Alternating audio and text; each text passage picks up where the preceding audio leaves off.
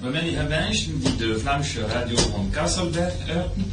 Je zeer welkom op Radio in Spiegel op de zending Platen van de Talen met de Academie van de Vlaamse Talen. Vandaag is er met Stientje Lambrecht, Michel Haas, Frédéric De Vos, Philippe Simon en ik, Jean-Paul Boucher, elke vandaag. Chers auditeurs de Radio Ullenspiegel, euh, bienvenue à l'émission mensuelle de l'Institut de la langue régionale flamande, l'émission Parler de la langue, de la langue flamande, bien sûr, aujourd'hui avec euh, Marie-Christine Lambrec, Michel Garce, Frédéric Devos, Philippe Simon et Jean-Paul Coucher. Bonjour à tous les auditeurs. Alors, vandaag hebben we een van de jaarverhoring van de Academie van de Vlaamse Taal, die gebeurde naast de zaterdag Kasselberg. Nous parlerons donc aujourd'hui de l'Assemblée générale de l'Institut de la langue régionale flamande qui s'est passée samedi dernier à Cassel, de son contenu, de, l'ordre du jour et des projets euh, 2009. Uh, maar ook klappen van met Philippe Simon. Donc nous parlerons de l'origine du flamand et des nouvelles conventions orthographiques avec euh, Philippe Simon. Uh, avant te nieuws et de différentes informations. Avant un muziekenstekje, mais tout d'abord un morceau de musique avec Daniel à la technique euh, qui nous accompagne aujourd'hui à la place d'Anne qui n'a pas pu euh, être présente. Et euh, bien évidemment, notre programme se déroulera dans ces deux parties-là, musique et intervention. Alors, avant que qu'on soit prêt. Euh, concernant donc l'Assemblée générale qui s'est déroulée euh, la semaine dernière, euh, on repassera en revue les différents thèmes qui nous ont occupés pendant, pendant ce samedi matin. Alors, lors de notre Assemblée générale donc, qui s'est tenue samedi dernier à Cassel, salle Place Vandame, salle polyvalente, comme, comme tous les ans, puisque c'est notre rendez-vous annuel, et bien, d'ailleurs, on en remercie au passage la municipalité de, de Cassel qui nous accueille bien volontiers euh, cette, euh, pour ce salon euh, tous les ans, et eh bien au programme du démarrage de la, journée, nous avons passé en revue la totalité donc, de, nos, de nos activités de l'année de l'année 2008. Euh, voilà, je pense que c'est davantage audible. Je crois qu'il y, y, avait quelques petits soucis euh, euh, à l'antenne au niveau de, l'émission. Voilà, donc je pense que là c'est réglé, on peut continuer. Donc les sujets qui nous ont occupés pendant toute l'année 2008, eh bien on, en a souvent parlé ici sur cette antenne de Radio Linspiegel. bien évidemment, notre participation dans les différents salons qui se déroulent tout au, long de l'année dans l'arrondissement de Dunkerque, notamment les salons des langues, hein, à l'arrondissement de Dunkerque, également arrondissement de Lille, puisqu'on avait participé l'année dernière, comme euh, cette année également, euh, aux deux salons et qui nous ont d'ailleurs donné l'opportunité de rencontrer de très nombreuses personnes intéressées par les langues régionales, mais également des personnes qui découvrent hein, les langues régionales euh, et qui, bah, pour eux, c'est l'occasion parfois de savoir quelle est la différence, je dirais, entre le, entre le flamand et le néerlandais, où est-ce qu'on enseigne le flamand, comment démarre l'expérimentation secteur scolaire, etc. ces salons des langues sont aussi l'opportunité euh, pour euh, des étudiants, pour euh, des parents, mais également pour des enseignants d'obtenir toutes ces informations-là ensuite, l'autre thème qui a également été un thème fort de l'année, c'était de, lancer donc le nouveau bulletin de, l'Institut de la langue régionale flamande, euh, avec un, visuel euh, très sympathique. Et d'ailleurs, bah, c'était l'occasion lors de cette assemblée générale de présenter le numéro 4 du bulletin, qui va donc euh, partir au courrier pour ceux qui ne l'ont pas encore reçu, mais qui sont, qui sont inscrits, qui sont abonnés. Et dans ce bulletin numéro 4, on en parlera tout à l'heure lors de l'émission, il y a un certain nombre d'articles très intéressants et notamment un article sur l'avenir des langues régionales entre débat et espoir. Ensuite, eh bien, euh, l'année 2008 a aussi été euh, ponctuée de la refonte du site internet, puisque notre site internet avait été créé avec l'institut il y a cinq ans, et manifestement, il fallait euh, lui donner une, nouvelle dimension, le, le toiletter, je dirais, euh, pour le rendre beaucoup plus attractif. Et euh, maintenant, il est euh, alors totalement bilingue. Et notre souhait, c'est qu'il soit également trilingue, c'est-à-dire qu'il y a un maximum d'articles qui soient également traduits en anglais, parce qu'on a beaucoup de, visiteurs sur le site internet qui nous viennent de pays anglo-saxons. Alors pour l'instant, il est bilingue, français-flamand, bien, bien évidemment. Voilà, et l'année dernière, euh, c'était aussi euh, bien la 13e semaine de la francophonie des langues de France, avec une participation euh, du 14 au 24 mars à, cette 13e semaine, autour des dix mots qui avaient été donnés par le ministère de la Culture et qui ont été traduits en flamand et présentés au public donc le 17 juin euh, dernier à la brasserie, euh, enfin dans l'estaminet de la brasserie Thierry à Esquelbec, devant une salle comble et un public euh, ravi. On avait passé une excellente soirée. D'ailleurs, on en parlera tout à l'heure. On, envisage de refaire ça également cette année avec l'édition 2009 des, des dix mots, donc du ministère de la Culture. Voilà. Avant de passer à la suite, notamment à la rencontre parlementaire que nous avions eue à l'Assemblée nationale, eh bien, à nouveau un petit morceau de musique flamand.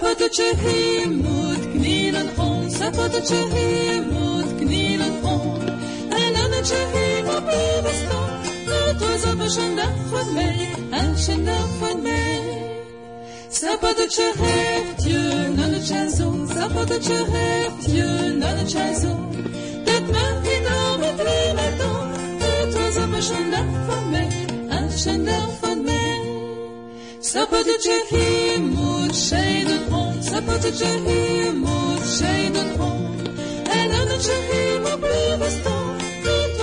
It for me, I shall for me.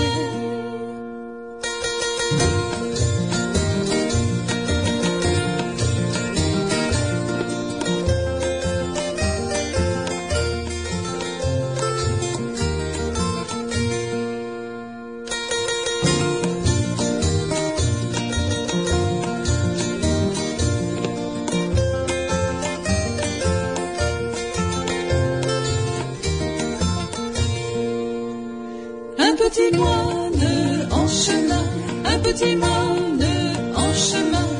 Pourrais-tu me mettre par la main et C'était un beau jour de mai, un beau jour de mai. Petit mois de mai, toi à genoux, petit mois de mai, toi à genoux. Et toi me mettre resté debout, car c'était un beau jour de mai, un beau jour de mai. Petit mois d'ennui, un baiser, petit mois d'ennui.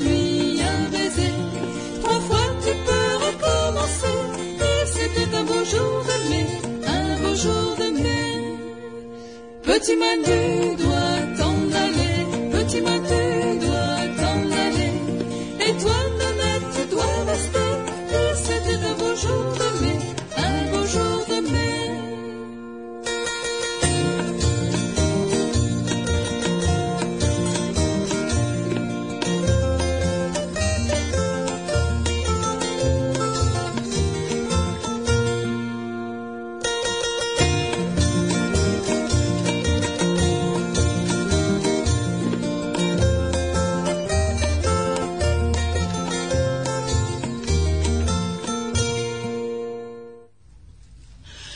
D'entendre Potertje, un superbe morceau du CD d'Atwin, hein, leur premier, mais j'espère pas le dernier. Ah non, non, certainement pas.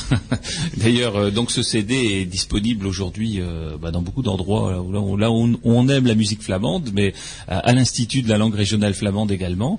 Euh, d'ailleurs, vous pouvez le trouver à cet instant. Je, fais un petit coucou à Albert Daquin qui est en train de tenir le centre de ressources documentaires en ce moment à Stanford, hein, puisque habituellement c'est le premier samedi de, chaque mois. Mais comme samedi dernier c'était l'assemblée générale, on a reporté de huit jours cette permanence. Et donc, bah, Albert est avec nous à l'autre bout du poste. et, donc là, on peut trouver notamment le CD d'Etui à un prix tout à fait raisonnable de 12 euros, et qui est un encouragement à la musique flamande parce que bon, il y a de très très beaux morceaux, hein, celui que vous avez entendu, mais bien d'autres. Vous pourrez d'ailleurs les retrouver aussi cette année au festival de, de l'Institut qui se déroulera au mois d'octobre à Bolzel, hein, puisqu'ils sont mhm. inscrits au programme.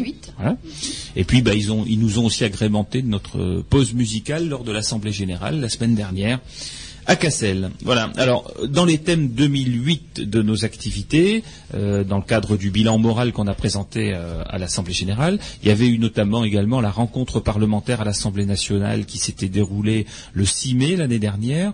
Euh, à l'invitation de différents députés, nous avions été invités à une réflexion avant euh, euh, les fameux textes qui ont été inscrits dans la Constitution, hein, l'article 40 qui a été modifié, qui dit que les langues régionales font partie du patrimoine de la France. Eh bien, avant tous les débats parlementaires qui ont prévalu cette modification de la Constitution, on, avait été invité à cette rencontre avec une trentaine de députés et euh, accompagné bien évidemment par euh, le député Jean-Pierre Decolle qui, euh, qui nous avait sollicité et accueilli par le vice-président de l'Assemblée nationale, Marc Le Fur, dans les locaux de, l'Assemblée. ce type de rencontre, c'est très important. On n'en fait pas toujours énormément de publicité, mais c'est très important parce que euh, dans les euh, hautes sphères de l'État, et là on peut considérer que ça l'est, hein, puisque l'Assemblée nationale c'est quand même un lieu important, dans les hautes sphères de l'État on entend parler de la langue flamande. Et euh, on, a, on a pu dire tout ce qu'on attendait des autorités en ce qui concerne l'enseignement du flamand, l'aide au développement du flamand dans, la vie de tous les jours, hein, dans la vie publique, dans la signalétique, voilà, dans, dans les projets culturels, etc. Et donc cette rencontre du 6 mai avait été très très importante. J'y étais allé donc accompagné de Christian Gilbert, le vice-président de l'Institut. Ensuite, eh bien, on a évoqué le dossier de l'expérimentation euh, du flamand dans le primaire. Euh, on est rentré beaucoup plus en détail dans cette question dans la deuxième partie de l'Assemblée euh, générale, puisqu'il y a eu un débat, on en parlera tout à l'heure.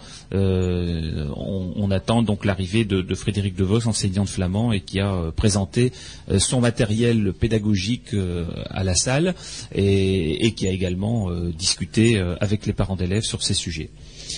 Alors ensuite, eh bien, euh, il y avait quelques euh, quelques développements également de signalétique bilingue euh, dans le courant de l'année, notamment par la commune d'Octezel qui a nommé de manière bilingue un nouveau lotissement euh, enfin la rue qui traverse un nouveau lotissement du, village. Et euh, quand ils ont souhaité trouver un nom de rue, eh bien ils ont fait appel à l'Institut de la langue flamande. Donc je fais aussi euh, un petit clin d'œil à, tous les élus qui nous écoutent et il ne faut pas qu'ils hésitent à nous solliciter pour ça.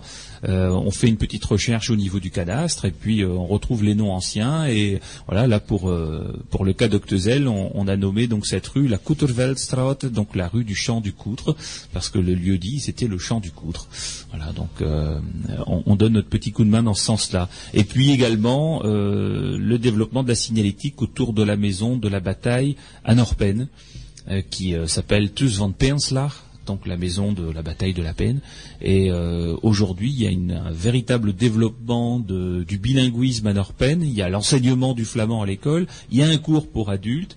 Il y a euh, la maison de la bataille où plusieurs euh, volets sont, bilingues et sont notés en flamand. le nom de la maison de la bataille qui est traduit. Et maintenant, il y a un petit jardin expérimental, je dirais un petit jardin de, plantes euh, régionales qui est euh, noté euh, en deux langues, français et flamand. Donc voilà un, clin d'œil aussi à la commune de, de Norpen pour son activité et d'ailleurs la Maison de la Bataille vient de rentrer au sein de l'institut puisqu'ils sont membres depuis maintenant un mois de l'institut de la langue régionale flamande. Vous voyez qu'il y a un bel article dans le dernier pays du Nord sur Norpen. Voilà sur Norpen et, et un petit clin d'œil à la langue flamande. Voilà c'est ça et donc Jocelyne Villancourt qui est présidente de la maison de la bataille avait dit euh, regarde Pays du Nord, tu verras, il y a un bel article. Mhm. Et effectivement, c'est voilà, donc ça, ça c'est, ça fait partie aussi du développement dans les communes. Alors, on aura certainement l'occasion d'accueillir un de ces jours euh, Jocelyne euh, avec nous lors d'une émission pour qu'elle explique tout ce qu'elle fait au niveau de Norpen en termes de, développement de la langue flamande.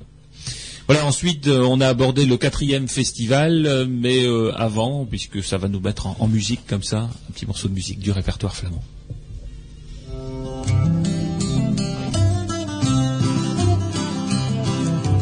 Betje, betje, me handen de zee, het is de dag. We zien een lange klet, ja de tazeit. De horen we wäschen, hoe is je net? En je ziet niet reed. Man enkt me kind. A bomen groeiden mijn land, maar hoe kan dat zien? Hoe kan dat gekeken? Mijn nog vessel met zand. Ik kan het niet weg met dat vette woestenwind. Vader, vader, me aan de strangen, ja de tazeit. De horen me ontdijven, waar is je spa? Je zullen in een kraamje, hij trekt aan bullen van Breden toe aan bergen. Man enkt me kind. A bomen groeiden mijn land, maar hoe kan dat zien? Hoe dus kom ik kijken, mijn nog vessel met zand. En kan ik niet weg met dat vet oostenwind. Genom, genom, zeker is niet wakker, maar waar je toch, waar je toch, het is leeg water, je bluft gieston, lekker aan je plakker, maar waar je toch, waar je, je zit te laten. Man enkt me kind.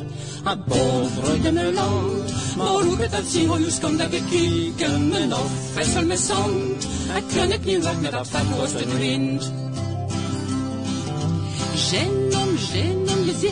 zeien. We zien dat komt, juist om je te napert er? Zeg dat je bluft. Zie niet dat je ziek. Man me kind.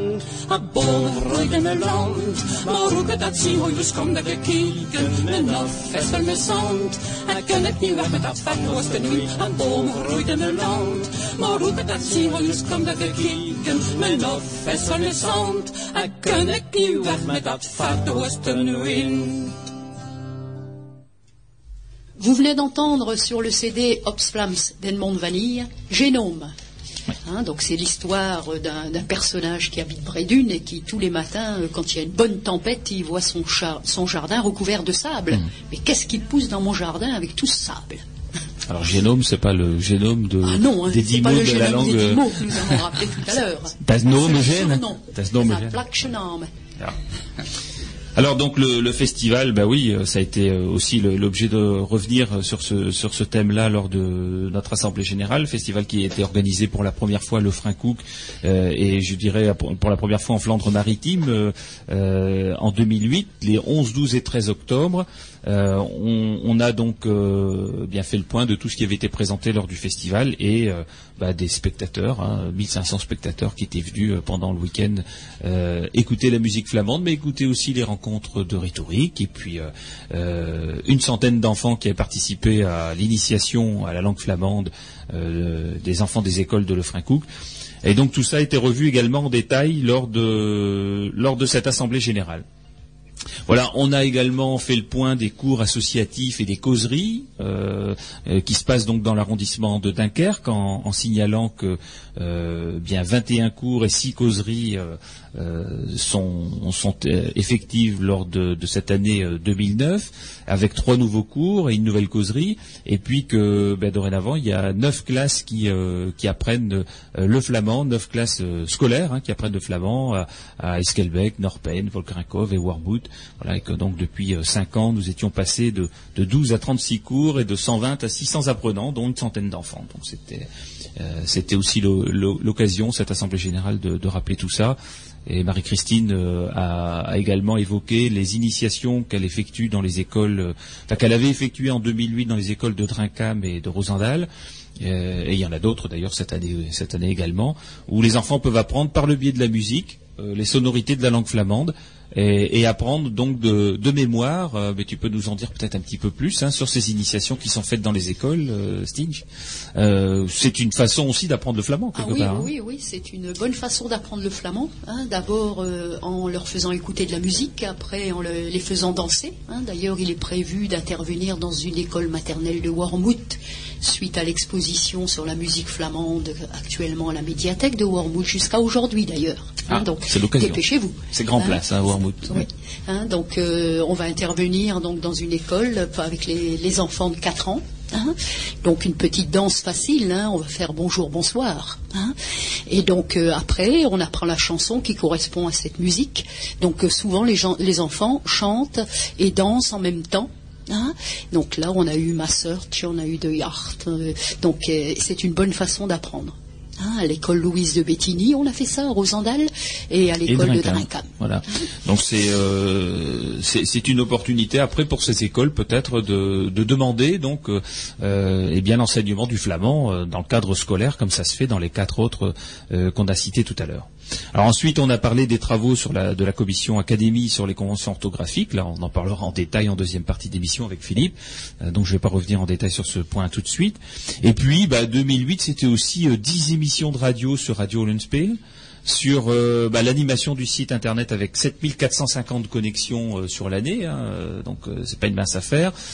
Euh, Donc une assemblée générale, deux réunions de conseil d'administration, dix réunions de bureau, neuf réunions de commission, des stands à la nuit du livre à Esquelbec, au festival Lindebaum, on y retourne certainement fort probablement cette année, au FIBA à Sainte-Marie-Capelle, euh, fête des pays euh, à Métrenne, euh, Café Langue à Coudekerque, une fest à, à Cassel, et puis euh, participation des structures de réflexion et d'action euh, culturelle. Voilà, donc une année qui a été fortement remplie. Et euh, on n'a pas manqué d'ailleurs de remercier également euh, bah, tous ceux qui nous accompagnent financièrement, hein, il faut le dire, hein, euh, parce que sans eux, on ne pourra pas faire grand-chose. C'est le ministère de la Culture, le- l'ADRAC, hein, Direction régionale des affaires culturelles, le Conseil régional Nord-Pas-de-Calais, le Pays des Moulins de Flandre, les communes de Cassel, Coudekerque-Branche, Esquelbec, Le Frincouc, Norpen, Stenvord, Volkrinkov. À la fin, on pourra même plus les citer tellement il y en aura. Avis aux amateurs. Oui, avis aux amateurs. La presse flamande et puis bien sûr notre radio flamande, euh, la radio flamande de France, hein, Radio Unspeel. Voilà un petit peu pour euh, la première partie de- du rapport moral, je dirais, de, de la- de l'Institut. Puis ensuite, on, on est passé euh, au projet 2009. Alors, un petit moment de suspense après un morceau de musique. Radio Spiegel 91.8 FM. Pour nous contacter par téléphone 0328 48 47 41.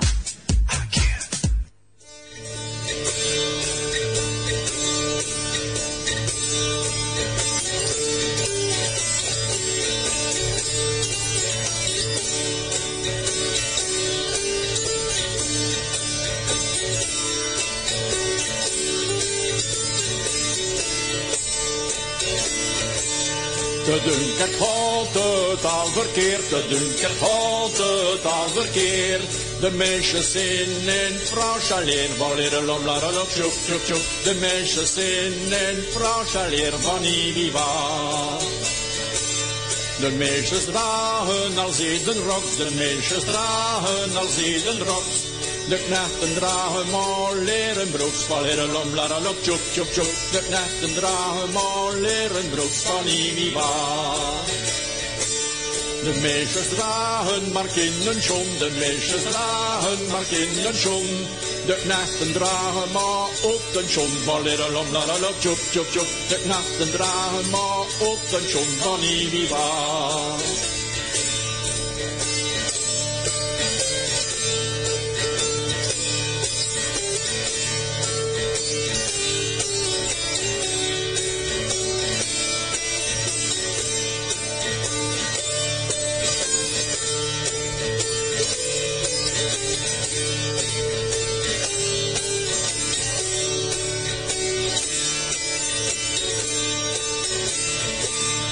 Iviva. De dunker gaat het al verkeerd, de dunker gaat het al verkeerd. De meisjes in Frans alleen, wanneer lom la la lop, tjoep tjoep tjoep. De meisjes in Frans alleen, van Iviva, van Iviva.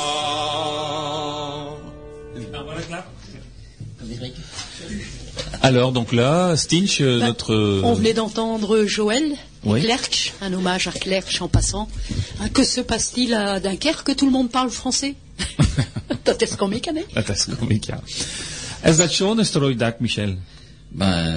Testron ding pinzen. en testron die de Jean-Noël. Ah. Ah. Dat er schwan poem, schwan hudde. Geschreven. ja. Om is er ook om de defensie van dus een nerfvoet. Ah ja. Er een dak is zo schwan. Ze zien strooi in mijn ogen en ook strooi op ons dak.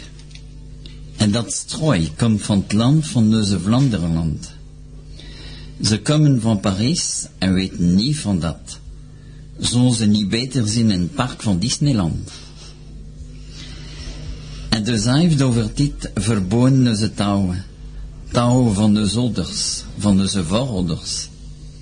Maar nu, Vlaams en de show is lekker vreemde taal. Het is een schande, meneer. Of kom je hier van ouders? Dagen van dode wien zijn gewoon in rook. Om minder te maken en veel meer te planten. En nu ze geven haald om magen te verplanten. En om niet te bezooien. Het is een kostelijk rook.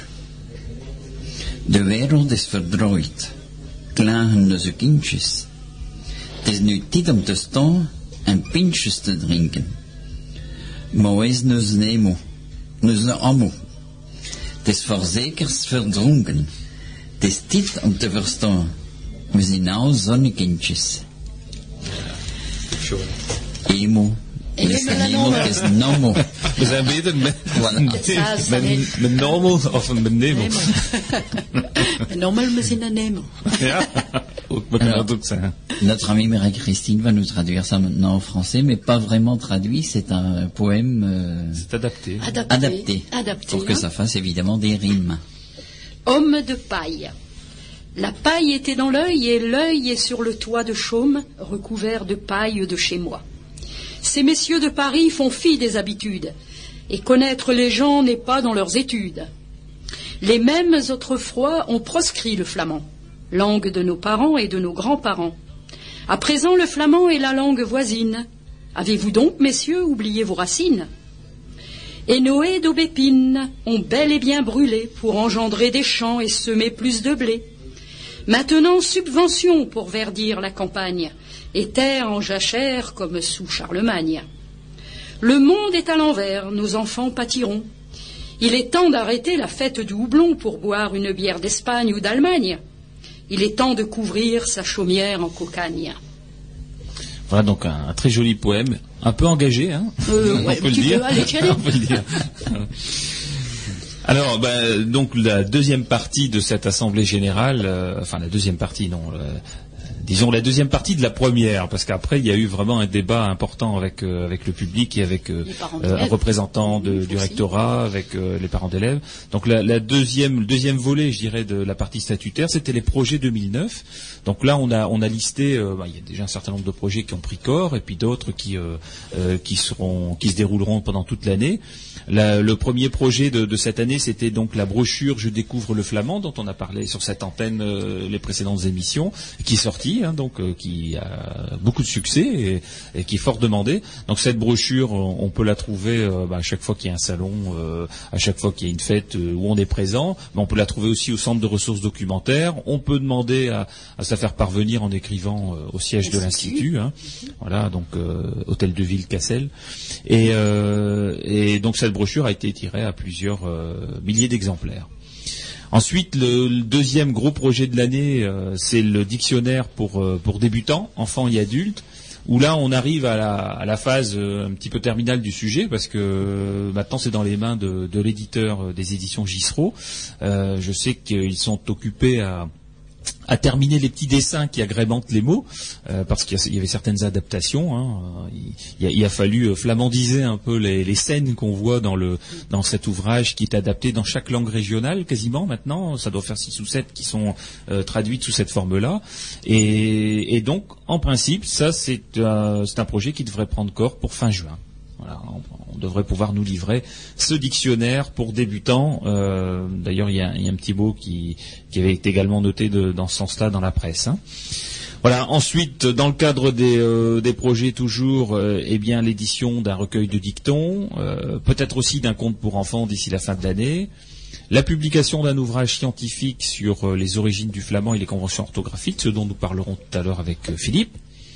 Le festival 2009 en collaboration avec Iserouk. Alors euh, ça fait euh, ça fait maintenant euh, bah, quasi, enfin depuis la création de l'institut, tous les ans on, on- on anime cette fête et cette rencontre importante pour euh, pour l'institut et pour tous les promoteurs du flamand.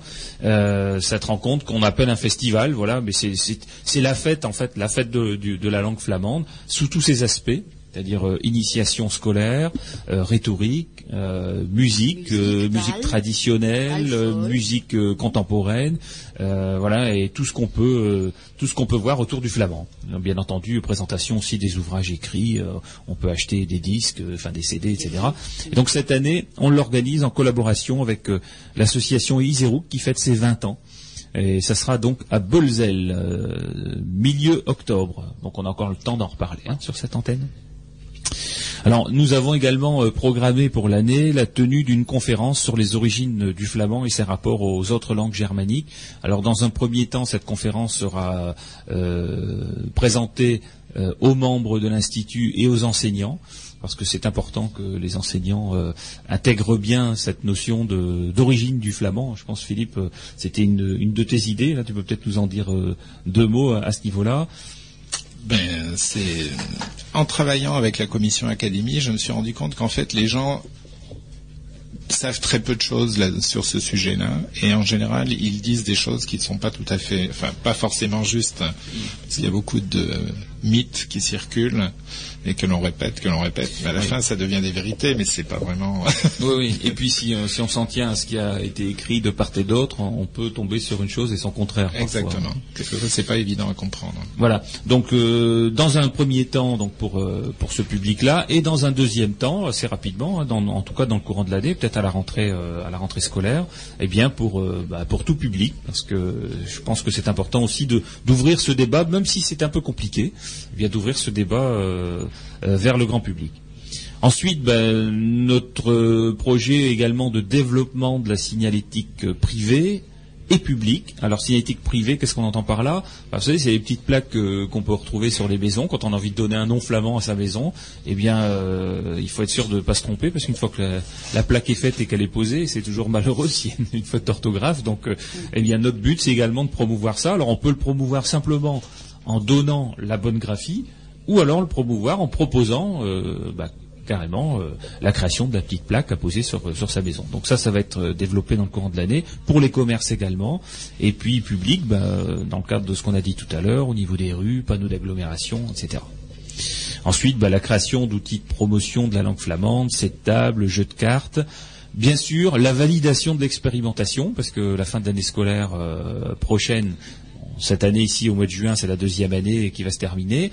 On va redémarrer au mois de septembre la troisième année de l'expérimentation. C'est sur trois ans, donc ça va se terminer en juin 2010. Et là, eh bien, euh, nous espérons euh, fortement que euh, tous les efforts qui ont été faits et l'accueil très sympathique qui a été donné par les parents d'élèves et par les enseignants concernés, eh bien, soit ensuite validé et étendu à l'ensemble des écoles de Flandre française. Mais également, bon, c'est la participation aussi aux réunions des instances nationales de langue régionale, c'est-à-dire la FLAREP, le Haut Conseil national des langues régionales. On prévoit également dans le courant de l'année un rapprochement euh, et des discussions avec les associations flamandes belges qui militent pour leur langue régionale, parce que euh, on a pu remarquer aussi la présence lors de notre assemblée générale euh, d'un administrateur de l'association Barten de Cup, qui milite euh, beaucoup aussi pour le flamand occidental de l'autre côté de la frontière. D'ailleurs, si vous allez à la maison de la bataille à Norpen, eh bien, vous pourrez voir une petite affiche bilingue flamand-néerlandais, hein, non pas flamand-français euh, ou néerlandais-français, mais flamand-néerlandais. Donc, ça commence également à prendre de l'autre côté de la frontière, d'affirmer aussi euh, euh, le développement de sa langue régionale. Donc, nous, no- notre but, euh, c'est de travailler sur la langue régionale flamande. Donc, forcément, ces contacts-là se dérouleront dans le courant de l'année. Et puis euh, un CD pour enfants. Ça c'est, euh, je pense qu'on on- on avance bien sur le sujet. Enfin, tu avances bien sur le sujet, en tout cas, Marie-Christine. Euh, oui, oui, c'est vrai que c'est pas une mince affaire de rassembler toutes les comptines qui, enrichissent notre arrondissement, notre Flandre. Donc, mais ça avance, ça avance. hein. donc même les, les, auteurs viennent interpréter leurs chansons. hein. Je pense à Rémi qui a chanté sa petite chanson sur euh, le Hein, le petit le petit cheval. Donc elles sont enregistrées au fur et à Elles sont mesure. enregistrées au fur et à mesure. Et là, tu en as collecté euh, combien déjà et enregistré Et enregistré à peu près 14. Ouais. hein, 14. Et puis il faut aussi l'accompagnement musical. Hmm. hein. Et puis euh, bon après il y a la mise en forme, il y a Oui, bien sûr, l'illustration. il y a tout le euh, travail technique et technique, graphisme.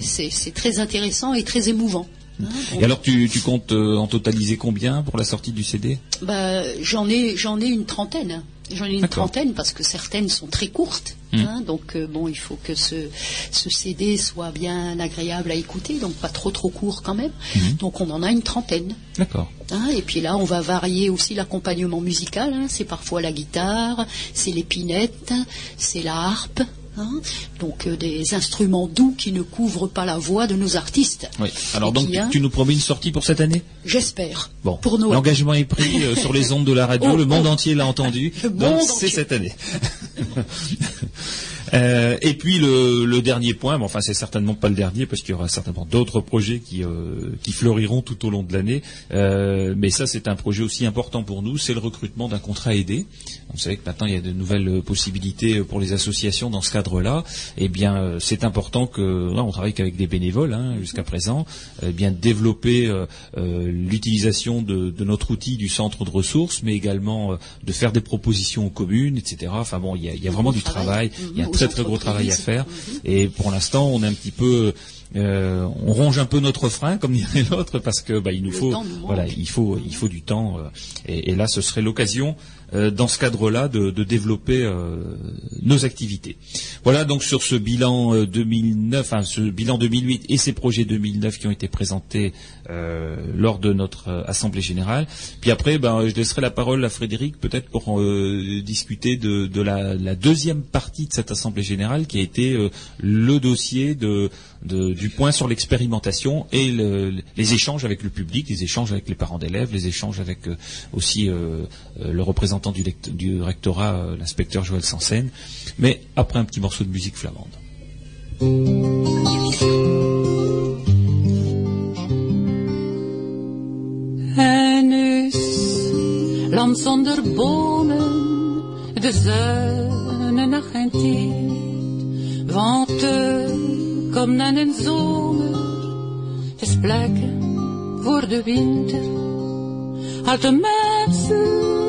De regent, om een moe naar huis vluchten. We zijn, is dat dat weer? Maar tot duizend,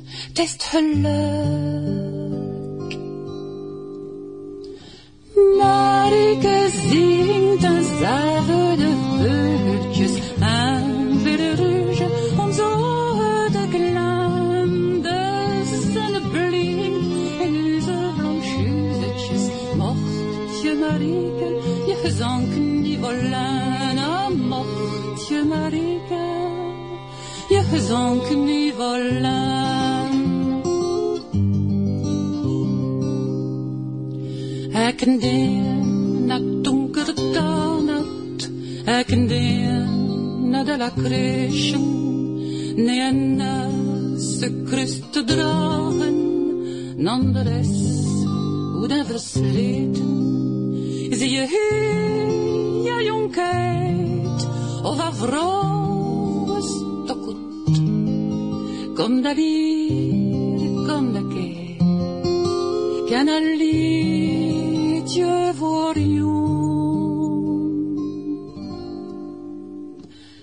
Marike zingt dezelfde veultjes aan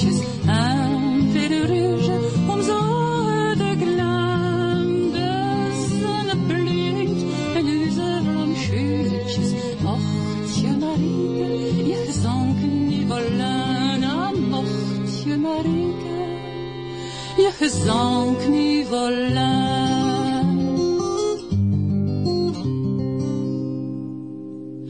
Angstzaam, dat ze de beste is, des deur, dat ze gezien. Lek me, moeder, mijn maatje, op de wijtje liedjes. Met de troon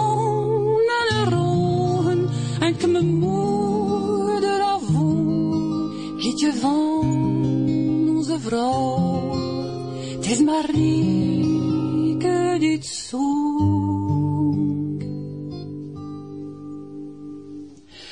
Marieke zingt en zagen de beurtjes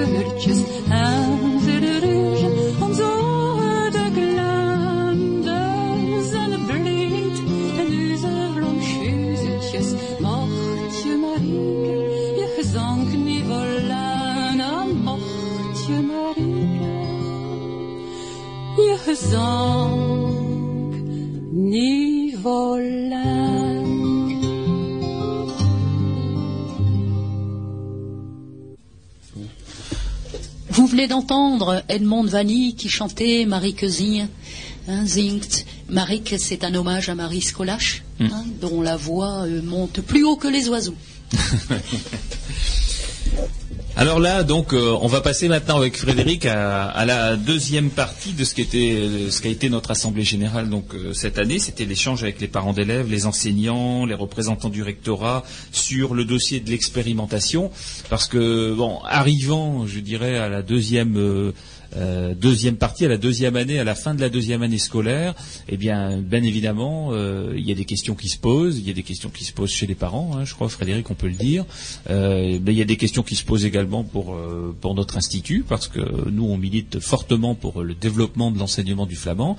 Et donc, quelque part, aujourd'hui, si euh, des, euh, des enfants apprennent le flamand à l'école, on a notre part de responsabilité, on a à la fois notre part de satisfaction, mais notre part de responsabilité. Donc, on en, devoir de, euh, eh bien de, provoquer ce débat. Euh, D'ailleurs, je, remercie euh, là publiquement Monsieur l'inspecteur Joël Sansen d'être venu bien représenter le rectorat sur ce sujet parce que c'est c'est pas un sujet évident. Mais je remercie aussi Quelqu'un qui nous a fait le plaisir de sa visite, euh, c'est le sénateur Jacques Legendre. Alors le sénateur Jacques Legendre a quand même fait pas mal de kilomètres pour venir nous voir et il est, outre sa fonction élective, il est également euh, président des affaires culturelles du, Sénat. Donc vous voyez, c'était pas un mince appui et il est venu nous dire tout le bien qu'il pensait de l'enseignement du flamand euh, et nous assurer de son appui. Alors bon, quand on a des appuis comme cela, ça nous fait toujours bien plaisir, en, plus des appuis complémentaires qu'on a déjà avec des élus locaux, et, Dieu sait s'ils sont particulièrement engagés sur le sujet. Pour certains d'entre eux, on, les rencontre très souvent avec nous. Alors Frédéric, donc tu as d'abord commencé par présenter aux parents euh, ben, un extrait euh, du matériel euh, pédagogique que tu utilises, du matériel vidéo. Donc pendant cette assemblée générale, j'ai voulu parler de deux choses. J'ai voulu présenter un petit peu le matériel que je que j'utilise en classe, et également j'ai voulu montrer euh, où en étaient exactement les enfants, parce que ça fait maintenant deux ans, deux ans ont d'apprentissage. démarré effectivement au début. Voilà, donc euh, j'ai voulu donner un petit aperçu euh, de ce que savaient les élèves et j'ai présenté durant cette assemblée un, un petit montage vidéo où on pouvait euh, clairement entendre les enfants. J'ai d'ailleurs euh, préparé pour cette émission quelques petits extraits qu'on pourra peut-être passer. Ah bah voilà qui est très sympathique. Voilà, comme ça nos auditeurs pourront également entendre les enfants hein, et voir où ils en sont. J'ai voulu, euh, durant cette assemblée également, euh, faire, euh, étant donné que je suis comme Michel directement en contact avec euh, les parents, euh, exprimer les les interrogations, les craintes, les, les questions euh, que se posent euh, les parents euh, et également les collègues enseignants. Alors Euh, quelles sont ces, ces interrogations euh? Bon, euh, les parents se sont engagés, se sont engagés en sachant, on, on leur avait dit, parce qu'on on nous l'a promis, que l'expérimentation allait se, poursu- se poursuivre au collège. Oui. Bon, nous n'avons actuellement pas de réponse à ce niveau-là. Hein, on n'a pas d'informations, nous, au niveau de l'Institut, de ce qui va se passer au collège. Donc, euh, il y a une, euh, un questionnement. Des enfants vont l'année prochaine s'inscrire, des frères et, des frères et sœurs. Donc, euh, est-ce que ça va continuer au collège? Je ne peux pas donner la réponse actuellement. Je ne la connais pas. Donc ça freine peut-être euh, certains parents à inscrire leurs enfants Hmm. dans le cours de CE2 l'année prochaine. Oui, alors c'est certain que euh, comme l'expérimentation est, est basée sur une période de trois ans, euh, on n'a pas le résultat de l'expérimentation avant trois ans. Euh, cela dit, euh, on commence à voir un petit peu la façon dont ça se passe. Je pense quand même que euh, l'inspecteur Joël Sansen a pu se rendre compte également des, des progrès qui étaient effectués. Euh, et là, c'est là où on est en attente. C'est Bon, on comprend que le rectorat ne dira pas, euh, voilà, on est favorable ou on est défavorable euh, à l'expérimentation avant que le délai soit terminé, parce que sinon on, les, on pourrait dire les dés seraient pipés. Euh, par contre, déjà peut-être de donner un sentiment en disant, eh bien, si c'est si c'est oui, voilà, on, va jusqu'au collège, bien évidemment. Voilà, c'est un peu ça que les parents attendent finalement, c'est de dire, est-ce qu'on on commence à y voir clair ou pas, je crois, c'est ça? Voilà, c'est ça. Hein. Et je leur dis, je leur répète que euh, si je me suis engagé, c'est parce que je suis convaincu euh, du bien fondé de la chose. Parce que à l'institut, on ne voit peut-être pas les choses sous le même angle que, que les familles, que les parents. Bien les évidemment. parents, eux, voient l'avenir de leurs gamins Hum. et se posent toujours la question à quoi ça va servir, à quoi ça leur sert. Hum. Et je me dis que dans le pire des cas, si ça doit s'interrompre, tout ce qui a été fait, finalement, euh, ça n'est pas perdu. Loin de là. Parce que tout ce qu'ils ont appris pendant les cours de flamand, ça pourra être réinvesti dans l'apprentissage de, de l'allemand, de néerlandais, même de l'espagnol, je dis. Parce qu'on a appris un certain nombre de choses. Par exemple, je cite le cas pour l'espagnol, on a appris à rouler le R. Hmm. Hein, chose qui se qui se fait pas euh, en apprenant l'anglais et tout ça. Bon, euh, ces enfants, ont- nous anciens roulent le R en parlant en parlant en fran- en français, mais les enfants ont un peu perdu ça. Et donc ça, c'est un acquis. Hmm. Et ça, ils ne vont pas le perdre. Hmm. Donc euh, il y a plusieurs objectifs dans l'apprentissage de, de la langue, de, de l'apprentissage du flamand. Oui, c'est-à-dire qu'en l'occurrence, apprendre le flamand, c'est apprendre une langue avant tout. Quoi. Euh, Certes, c'est pour nous, c'est notre culture, voilà, et puis euh, on a un devoir de, euh, de, de, de promotion et de sauvegarde du, du flamand, parce qu'en tant que, en tant que langue régionale, il est dans le même registre que les autres. hein. Mais, euh, mais avant cela, pour un enseignant et pour euh, des enfants et pour des parents, c'est apprendre une langue. Donc, à quoi sert l'apprentissage d'une langue? Ben, C'est c'est, euh, à partir du moment où on apprend une langue, deux langues, trois langues, après, on, est très à l'aise avec l'univers des langues. Et euh, quelle sera la langue qui sera parlée dans le cadre du métier par un enfant qui a aujourd'hui euh, euh, 8 ou 9 ans ou 10 ans, euh, bien malin qui peut le dire. quoi. hein. Euh, S'il a une facilité euh, très importante, et on peut le voir parfois dans le cadre professionnel de certains de nos métiers, si on a une facilité pour apprendre les langues, eh bien on arrive à s'adapter hein, euh, beaucoup plus facilement à l'univers de ce qui est en face. Bon, je voudrais quand même dire que je tire quand même une satisfaction de mon travail parce que je m'aperçois que les enfants sont toujours très enthousiastes à l'idée de venir au cours de flamand. Et bon, j'ai un bon retour de la part des, familles aussi. Et puis je crois que au sein des familles, euh, bien on se remet un petit peu à parler flamand. Oui. Euh, Il y a à nouveau du contact entre les générations sur avec euh, ce qui est fait à l'école. ouais. Tu constates ça aussi, euh, Michel, dans le cadre de ton de ta classe à Esquelbec? J'ai j'ai vu en particulier une famille dont les, les deux enfants, les, les deux jumeaux, ont joué le sketch pour une fête familiale à Pâques. Ah ouais, ouais. Un petit sketch qu'on avait composé avec euh, tous les petits mots euh, tout simples, euh, comme Moben, Hunda et ainsi de suite. Blé, Van Tonne. Voilà. Ils ont montré ça, à leur, ils ont expliqué ça à leur grand-mère, ce qu'ils faisaient à l'école. Voilà, faut aussi dire, on a le cours, c'est de, j'ai présenté durant la réunion également le, euh, les conditions d'expérimentation. C'est deux fois, je rappelle que c'est une deux fois une demi-heure par semaine. Bon, c'est assez peu, hein, c'est assez peu Oui, pour, peu, euh, euh, au niveau du, du contenu. hein. Mais bon, au niveau de Ça oblige quelque part à, à profiter de ce temps-là pour être assez percutant, enfin euh, attirer leur attention et qu'ils soient vraiment dedans pendant Voilà, deux fois une demi-heure. On a une demi-heure, Ouais. c'est du concentré. Ouais. euh, au bout de la demi-heure, euh, c'est bon. Euh, ils en ont assez. euh, donc on fait de l'intensif pendant une demi-heure. Alors euh, bon, il y a le temps du cours, il y a le temps de s'y rendre, voilà, il y a, il y a tout ça pour pour toi, je suppose que c'est important. Mais alors le temps que tu passes à préparer ça, c'est quoi finalement Bon, par semaine tu, tu bon, c'est- consacres C'est aussi beaucoup de volontariat parce que il n'y a pas de matériel pédagogique. Il faut le créer, il faut rechercher un énorme travail de, de recherche. Bon, je me sers de ce qui est fait dans les autres langues, bien sûr. Oui, bien sûr. Et je m'inspire aussi au niveau des chansons, de, du petit, du répertoire euh, traditionnel. Mm. Et puis je me sers aussi de ce qui est fait pendant les conversations, parce que j'anime une conversation pour adultes le mercredi. Donc il y a quelqueuvent des éléments qui, qui ressortent, et puis Oui, je me sers aussi de, ces éléments-là. Au niveau de tout ce qui est apprentissage, j'essaye aussi de leur, de leur donner un peu de culture. Au niveau de l'apprentissage de quelques dictons qui sont bien de chez nous. Tout ça c'est important. Alors, euh, Frédéric est très modeste, donc il dira pas le temps qu'il y passe, mais je sais que ça, ça se compte par demi-journée, hein.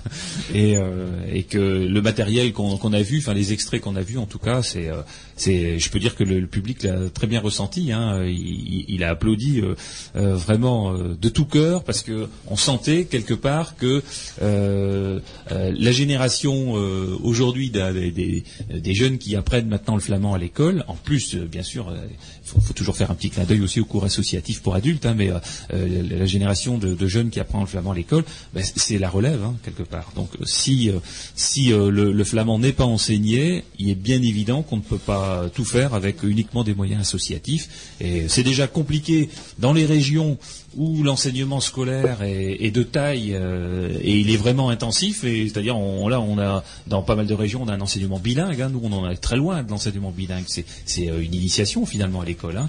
T'as l'enseignement, mais une heure par semaine, c'est peu. Euh, l'enseignement bilingue, c'est en général à parité horaire, hein, donc la moitié de l'horaire euh, consacré à, à la langue régionale enseignement des matières dans la langue régionale, bien eux, ils ont encore des difficultés. Alors, c'est pour dire que si c'était pas enseigné chez nous, c'est même pas la peine. Enfin, faudrait même pas parler du sujet du flamand. quoi. Alors, on, on va peut-être entendre un. Oui, alors euh, faut savoir qu'au niveau du contenu, dans les cours, on apprend aux enfants à dire des petites phrases, c'est comme a dit Michel, euh, ou en tête des petites phrases euh, courantes de communication. Oui. On apprend aussi euh, du vocabulaire, et puis là, ben, on pourra peut-être entendre euh, euh, les enfants qui récitent les nombres. On va les écouter. 10, 11, 12, 13, 14, 15, 16, 17, 18, 19, 20. Voilà, donc euh, ça c'était pour la première série de nombres. Voilà, c'était les, donc les nombres de, Ça, c'est de, par dix- cœur, bien sûr, de hein, il 10 y a à aussi par 20. cœur, euh, ça, euh, c'est du, oui, bien sûr, c'est apprendre par cœur, mais c'est aussi donner un, un- c'est pas simplement réciter une comptine. C'est aussi donner un, un sens à ce qui est appris. S'ils disent euh, Artirn, ils doivent savoir euh, ce que ça représente. Hein, donc là, on a entendu évidemment, ils ont récité, mais C'est-à-dire faut- qu'ils voient le chiffre, euh, le chiffre écrit. Hein, il vaut 18, le 18, Ouais. le 1 et le 8 écrit, et donc euh, derrière ils donnent le, le, enfin ils le lisent en flamand. Voilà, c'est ça. Hein, donc ils donnent du sens à ce qu'ils disent. Ça, c'est important. On apprend aussi euh, quelques petites comptines, parce que tout ça, euh, apprendre des comptines, ça familiarise avec. euh, on n'a pas le problème d'intonation, et puis il y a le, tous les petits rituels. c'est vraiment un jeu. On joue avec la langue. Hein, D'ailleurs, on va écouter un deuxième extrait. Panna pola mam Amy klubu zaleczną Frywomin, frygwoja To nuzno, a na polczy Kenu na pole mną Amy klubu zaleczną Frywomin, frygwoja To nuzno, a na polczy Pani pola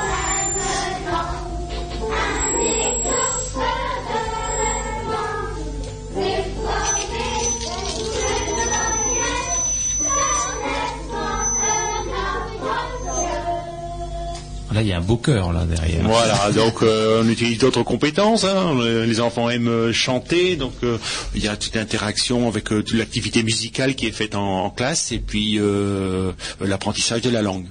Vous entendez bien sûr des imperfections.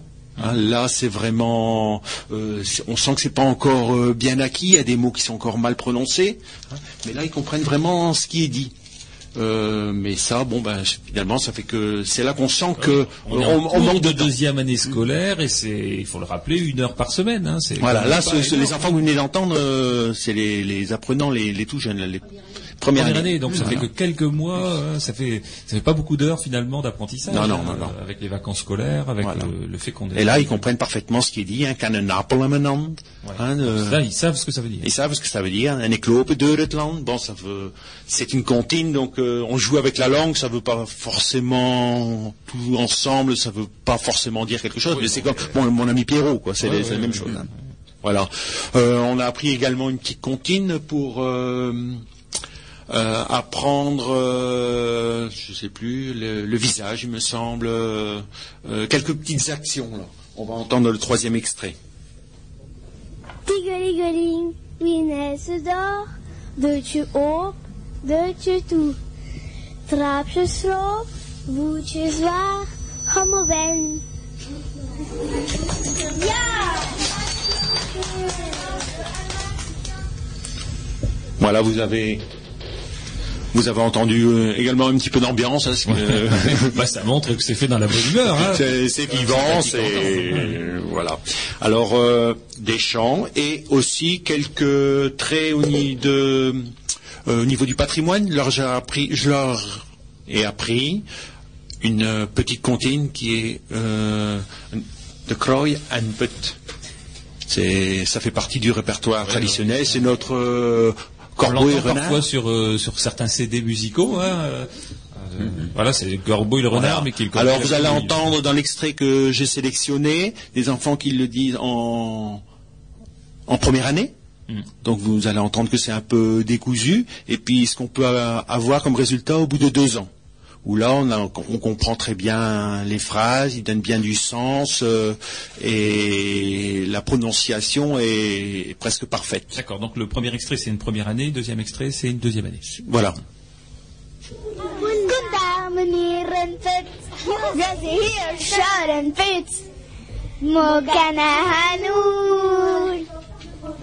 En put,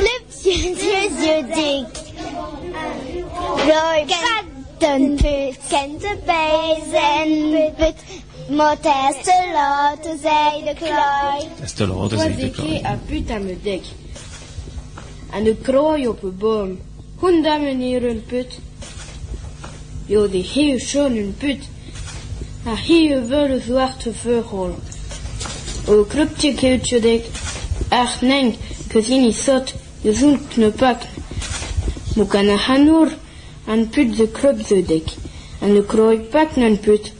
Kan te bij zij een put. Moet is de rooi, zei de krooi. Voilà, donc euh, là, c'est fantastique ça. hein. Euh, Deux ans, euh, il parle couramment. hein. Voilà, et il faudrait quand même remercier pour l'écriture du petit texte notre ami Rémi Locke. Donc ça veut dire que c'est- ils apprennent, ils apprennent ce texte, c'est et, et donc et ils comprennent, ils comprennent ce qu'ils disent. Et ils comprennent ce qu'ils disent. Voilà. Bon, euh, c'est pas écrit parce qu'on ne base pas l'enseignement des langues à l'école primaire sur l'écrit. Mhm. Euh, on voit l'écrit une fois que la prononciation est bien est à peu près acquise. Mais on passera bien sûr évidemment à l'écrit. Bon, il se posait pour nous le problème de, euh, des normes orthographiques. Mhm. Mais maintenant qu'on a résolu ce problème euh, en dernière année, ben, on pourra y aller. D'accord. Donc l'année prochaine, là, on passe, euh, On passe à on l'écrit. prend le stylo et puis on transforme ce qu'on entend et ce qu'on dit, on le transforme à l'écrit. Voilà. Donc c'est, enfin, je pense que c'est vraiment une, une belle avancée hein, que que cette expérimentation. c'est la preuve, s'il fallait, Enfin, c'est la preuve que c'est faisable et même avec, euh, je dirais, peu de moyens, parce que euh, effectivement, il n'y avait pas de matériel pédagogique qui existait pour le flamand. Avec peu de moyens, eh bien, euh, mais une volonté de faire, on y arrive. Et donc maintenant, ben, la voie est ouverte aussi pour euh, les autres enseignants qui viendraient rejoindre les troupes. C'est-à-dire qu'à partir du moment où l'expérimentation est validée et qu'on enseigne le flamand, ben, derrière, il y a des formations, bien évidemment, à mettre en œuvre. Et là, ben, il y avait déjà des amateurs, puisqu'il y a eu une formation l'année dernière au mois de juin, mois de mai, je crois. Euh, on va dire Philippe y avait participé, euh, Michel aussi.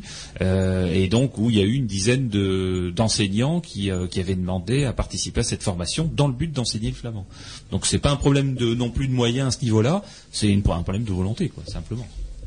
Voilà, tout ce matériel, bien sûr, sera à disposition. Moi, ce que j'ai créé pour ma part, ce que Michel a, a fait de son côté, euh, bien, on, on travaille d'ailleurs ensemble, et sera à disposition des, des enseignants qui voudront se lancer. Alors, dans, dans le cadre de notre assemblée générale, donc l'inspecteur euh, Joël Sansen a pris la parole sur, euh, euh, eh bien, la- ce qu'il pensait lui déjà de, de- du stade qui avait été atteint, mais également euh, du fait que bah, il pouvait pas prendre position à la place euh, du rectorat sur euh, la validation et sur euh, et sur ses sur ses décisions ultérieures. Euh, donc ça c'est c'est resté quelque part un, un point de- d'interrogation vis-à-vis des parents. hein. Certains parents m'ont dit après l'assemblée générale, euh, on est resté un petit peu sur notre fin. Ce qu'on voulait savoir, c'est bah, comment ça allait évoluer. Alors, euh, il faut toujours se replacer dans le cadre d'une expérimentation. C'est que quand on expérimente, on décide pas avant d'avoir expérimenté. Donc, il est bien évident que euh, pour nous, il doit y avoir réussite, parce que je vois pas pourquoi il y aurait pas réussite. Quand on entend ça, on voit bien que ça, voilà, ça, ça démarre, quoi, hein. Euh, et qu'en plus, les rencontres intergénérationnelles qui ont été organisées dans le cadre de certaines des écoles ont, été aussi tout à fait favorables. hein. Euh, on l'a cité lors de l'assemblée générale, mais enfin, tu peux peut-être en dire un mot sur l'antenne, parce que je pense que c'était dans tes classes que ça s'est passé. Voilà, donc euh, ça sera renouvelé ça euh, maintenant durant en fin de période, là, en fin C'est-à-dire qu'il y a d'année. des anciens qui sont venus. Voilà. euh, euh, le, le flamand, ça a l'avantage d'être appris sans que ça coûte cher. On n'a pas besoin de faire voya- de voyage, on n'a pas besoin de prendre de bus, de bateau. On peut faire ça sur place. Ça, ça ne coûte pas un centime, c'est intéressant. Les flamands, ils sont très très regardants après leur sous. hein. Euh, donc euh, c'est facile, il suffit de faire venir les anciens à l'école et puis il y a un échange qui se crée et ces liens intergénérationnels euh, sont très valorisants à la fois pour les anciens qui, qui ont longtemps subi la répression de la langue et pour les enfants qui sont contents de montrer ce qu'ils ont appris. et parfois de découvrir que bah, finalement leur grand-mère ou leur grand-père ou leur arrière-grand-mère euh, c'est des choses que jamais ils n'ont n'ont perçu qu'ils pouvaient savoir. Euh, des, des, des petites comptines des phrases dans une langue qu'ils connaissaient pas. Et euh, ils redécouvrent euh, enfin je, je suppose que ce sentiment là doit aussi de temps en temps être euh, enfin ressortir à, à l'intérieur des cours. Quand les anciens viennent ils redécouvrent un peu leurs leurs aînés. Voilà, sous un et- autre aspect. Euh, bon, d'ailleurs, j'ai- ils sont bilingues et c'est un, bi- et un bilinguisme qui n'est pas reconnu. Qui n'est pas reconnu parce qu'il n'y a personne qui dit je suis bilingue. On, on va l'avouer quand on parle anglais et, et- et français, mais en français et flamand, ça c'est un bilinguisme qui n'est pas reconnu. Et les enfants, le- c'est vrai, de ce côté-là, le découvrent. Et j'essaye de l'utiliser en classe parce que il y a euh, à chaque fois je, je démarre à cours en disant est-ce que quelqu'un a appris quelque chose à la maison? Donc il y a, j'utilise euh, cette ressource-là et puis euh, quelquefois ils viennent avec des choses tout à fait, tout à fait surprenantes. Et puis euh, le- ce qui m'a toujours étonné, c'est que les enfants ont toujours essayé de l'écrire. Ah oui. Ouais, ouais. Et- Il faut qu'ils passent à l'écrit, voilà. il faut qu'ils passent à l'écrit. Donc ils, ils- ils- collectent un mot euh, chez leurs parents, chez leurs grands-parents, et puis ils l'écrivent. Et puis ils viennent avec, et puis ils essayent de, de, de- de dire ce qu'ils ont écrit. Et ça c'est bien. Ouais. Ah oui, donc c'est c'est la preuve que bah, dès qu'on va leur donner le stylo et puis euh, la norme orthographique, ça y est, c'est parti après. Voilà. Michel, des, des choses à, à rajouter sur ce sujet? Non, parce que moi, j'ai pas encore fait de, de rencontres, mais ça, ça ne saurait tarder. Avec euh, les, les, les, euh, intergénérationnels, je n'ai pas travaillé là-dessus pour le moment. Mhm. On est en train de réfléchir comment on va le faire. Mm. Mais sur les résultats par rapport à l'enseignement, sur euh, Ah, les résultats le- sont- la, la- la montée en charge, je dirais, de, de l'apprentissage. de Les langue résultats sont très très bons quand on entend nos élèves parler, c'est ce que disait Frédéric, quand on les entend faire justement le, le petit sketch qu'on a composé, que j'ai composé avec eux d'ailleurs, parce qu'on on l'a composé ensemble. Et il a été acquis en deux fois un quart d'heure finalement. Hmm. Après, ils ont su le jouer tous par deux, ils l'ont joué. Bon, ben de ces jours euh, sur l'antenne de Radio Lunspel, euh, on pourra peut-être Si le, peut le- le- oui. voilà, il faut l'enregistrer. On fera une prise de son. Voilà, il y a une prise de son et puis ce sera l'o- l'opportunité aussi de le passer. Voilà, avant la suite du programme, un petit morceau, Batje van Vlaamse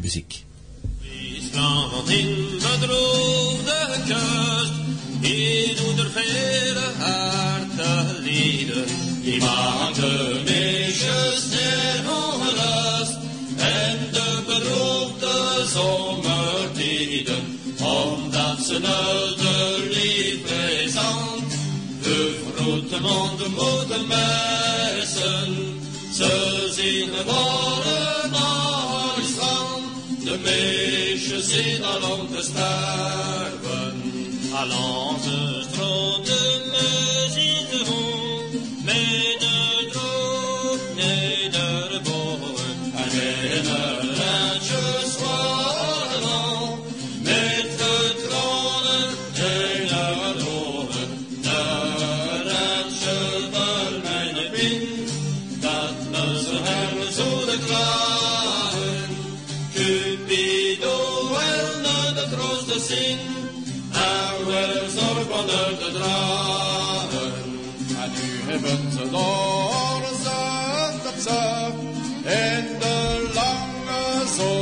zomerse dagen. Kapelletjes de doebelen, willen onze dag hadden maken.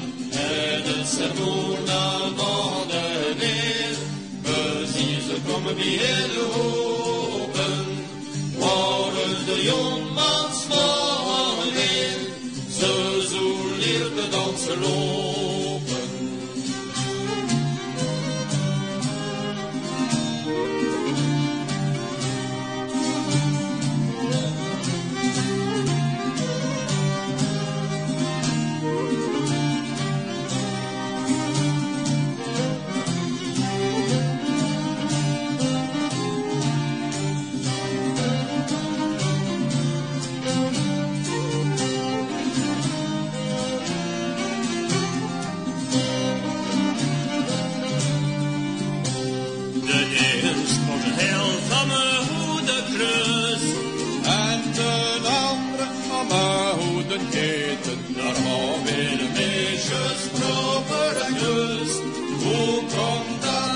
Dat? De duivel moet dat weten.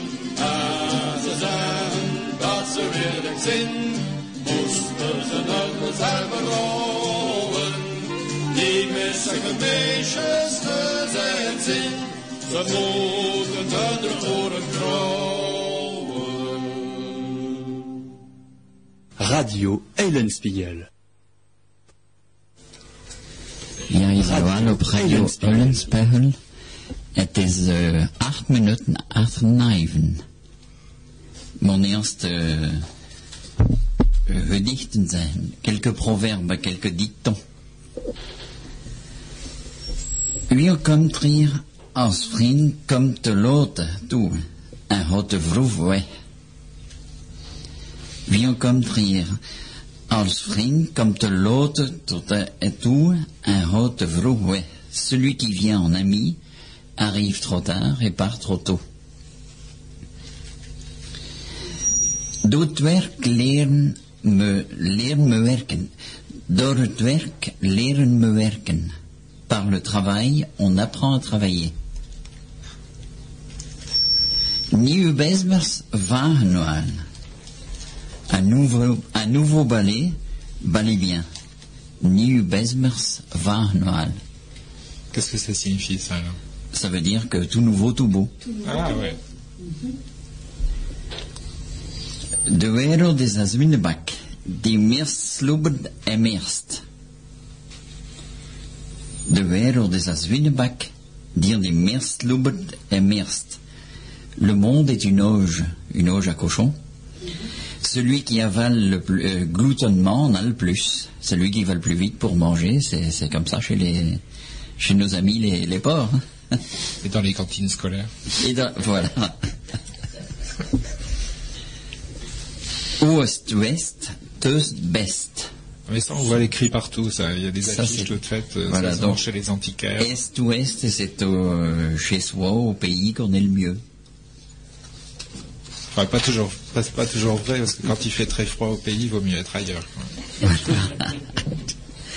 En de Zotshalden, de kruimeniers en leuten.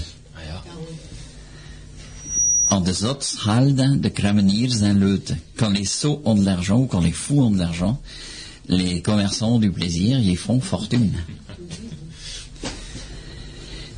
Iedereen smet van zijn eigen geluk. Iedereen smet van zijn eigen geluk. Chacun est le forgeron et le, de son propre bonheur. Ah, ça, c'est un hein? très beau proverbe, ça. hein? Koud bier maakt warm bloed. Koud bier maakt warm bloed. La bière froide, ça rend le sang chaud. Is dat waar, Jean-Paul? Bah, ja, is waar. Et c'était spécialement pour Philippe, d'ailleurs, parce que quand il dit qu'il fait froid, il vaut mieux être ailleurs, bah non, Voilà. faut boire un verre de bière. Mais juste un, hein, avec modération, hein, on va pas inciter à la surconsommation. En geen emo. Ja, maar dan, bier met eenmaal, ik weet niet, uh, we kunnen dat doen. Maar als je veel bier drinkt, ja, misschien echt een emo, hè?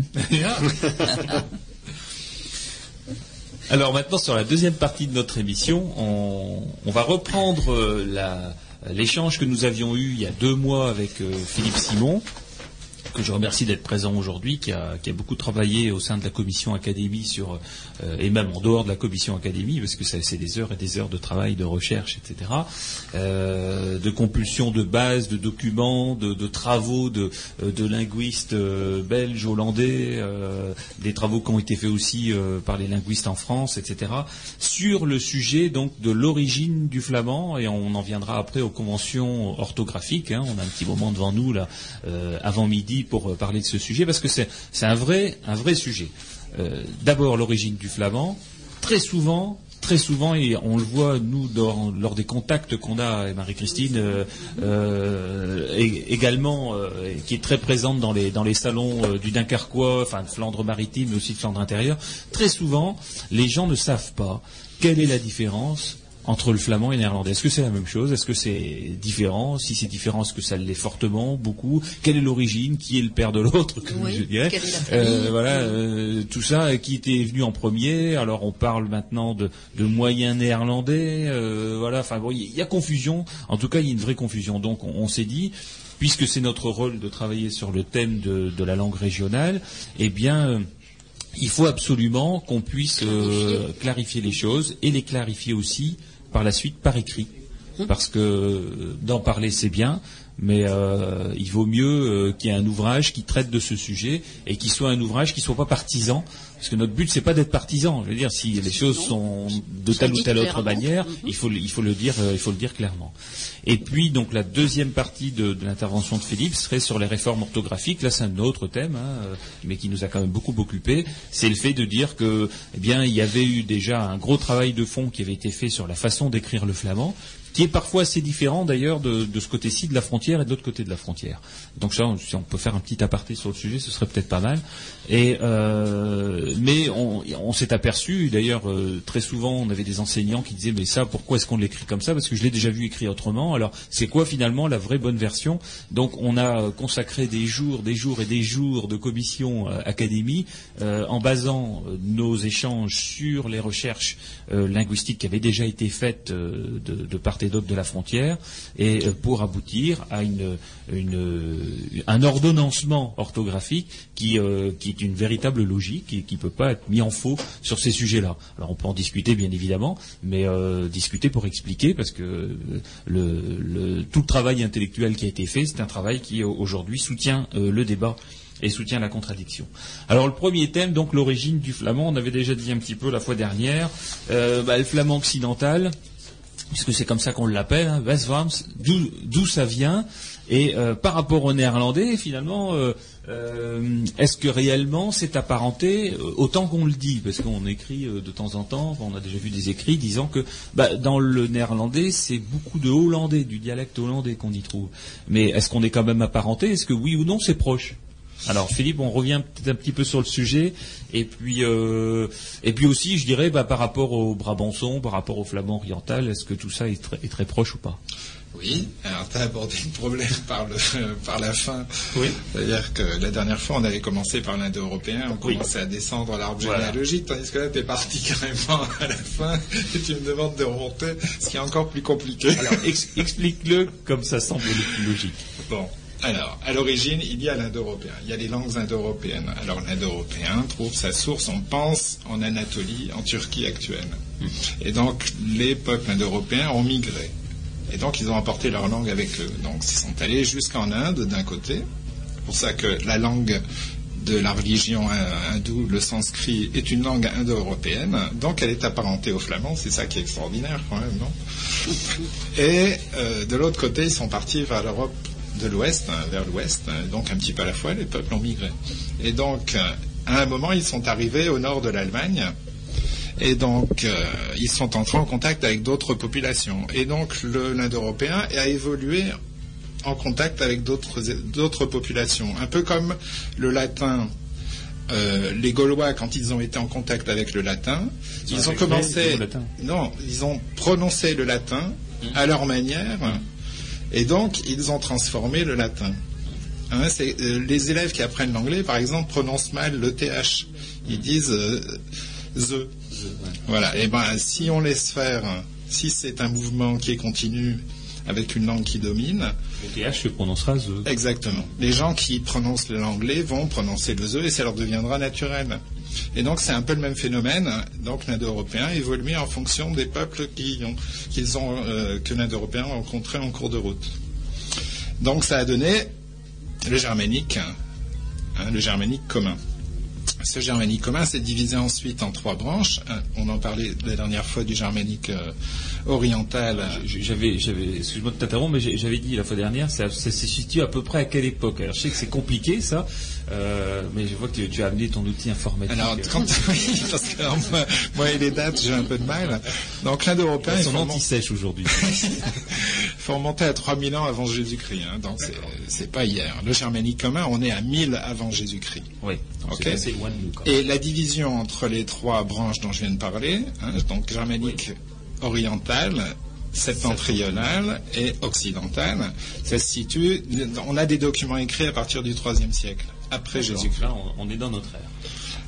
Donc le germanique oriental, on avait parlé du gothique, mm. donc donne, en d'autres langues, le gothique, et toutes les langues du germanique oriental ont disparu.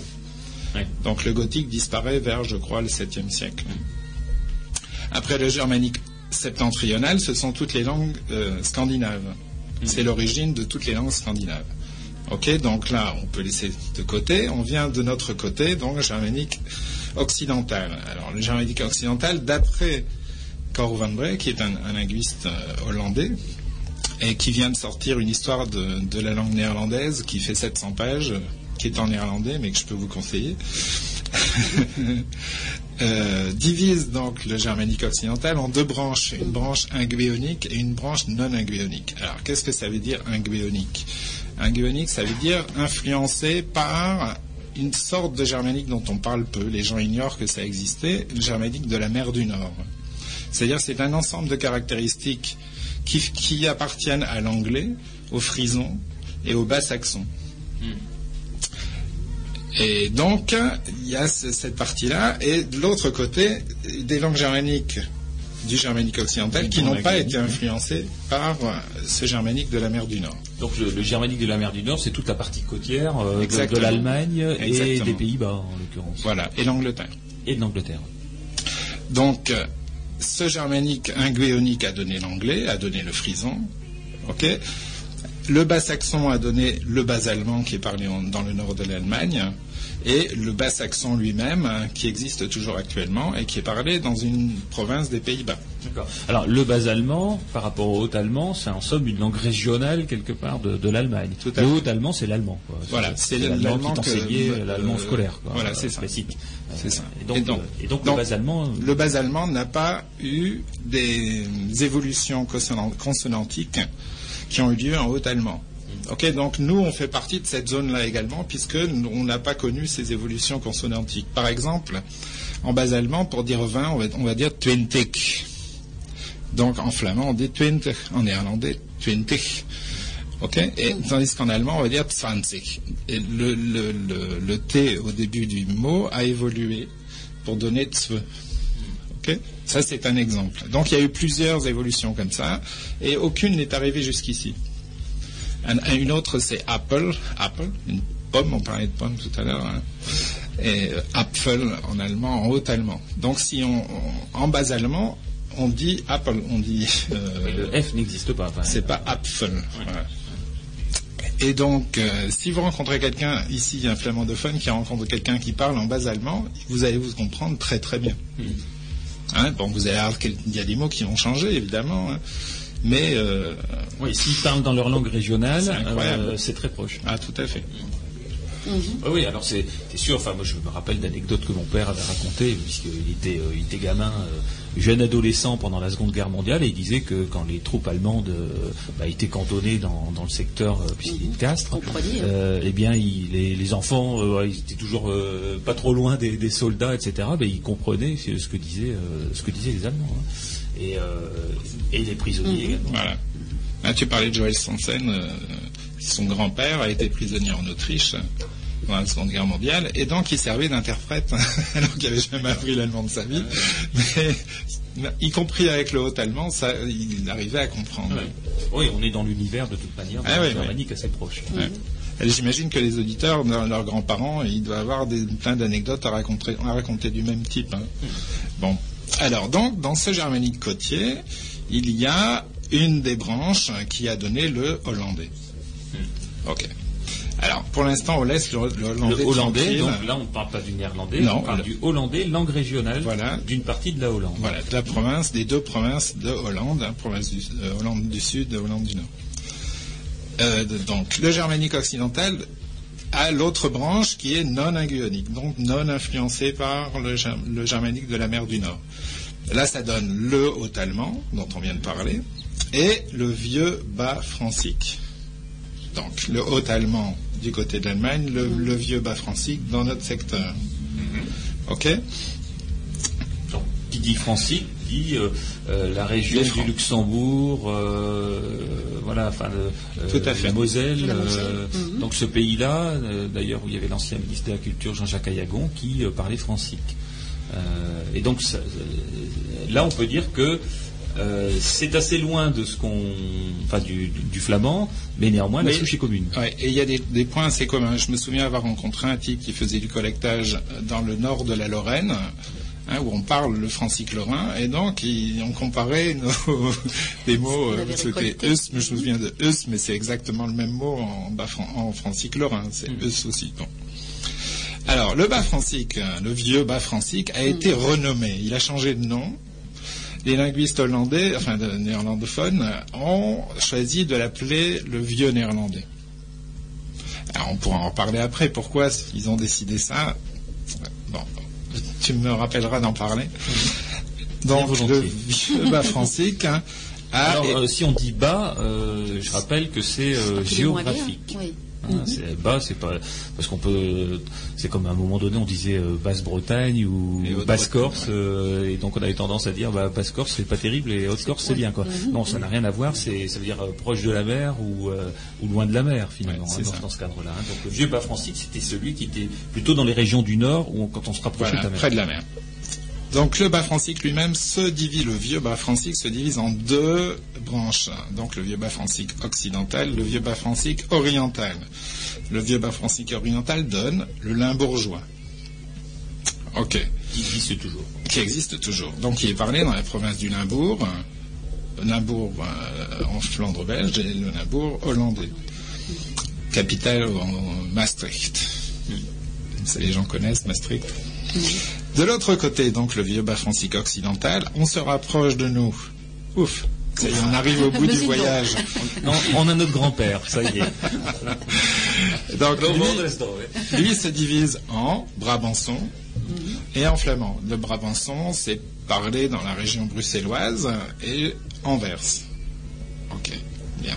Et de l'autre côté, flamand. Donc on ne parle pas encore de flamand occidental, parce que le flamand occidental et le flamand oriental, c'est une division qui est arrivée plus tard.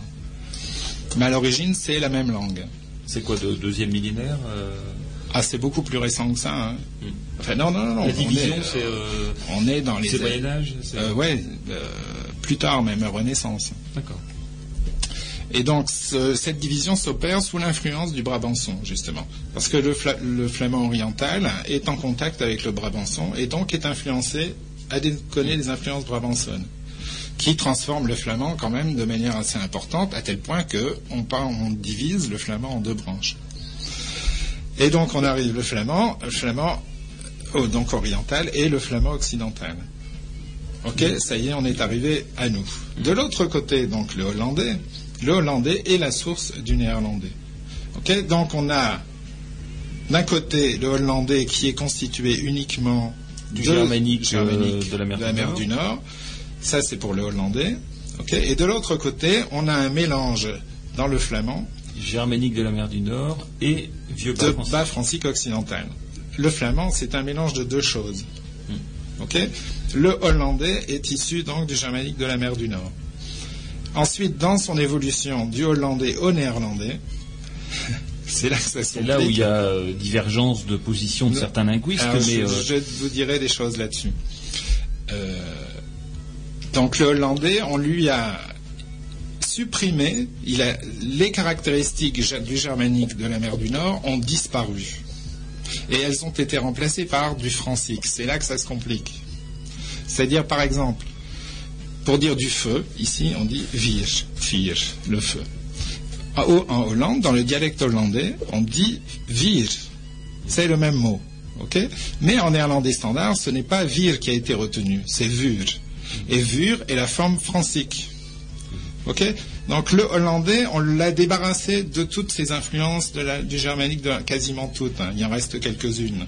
Par exemple, le ye, pour dire tu, qui existe aussi en flamand, forcément, c'est du germanique de la mer du Nord.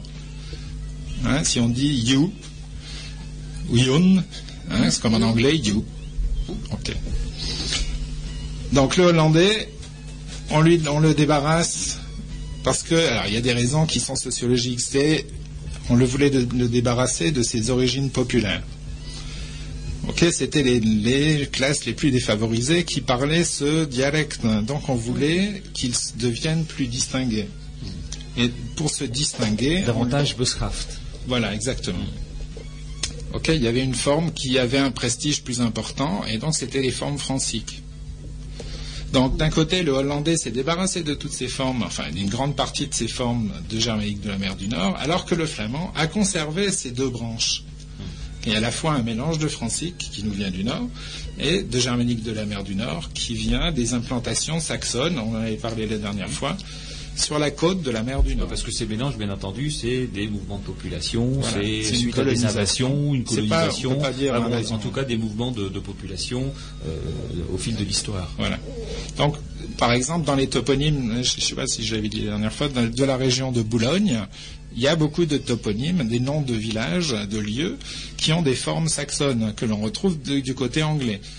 Euh, par exemple, 800, euh, on parlait de 800 tout à l'heure, là, dehors sur le trottoir, euh, quand il faisait un peu froid, là, en attendant de pouvoir monter. c'est Watsand, c'est le sable blanc. Mhm. Ok?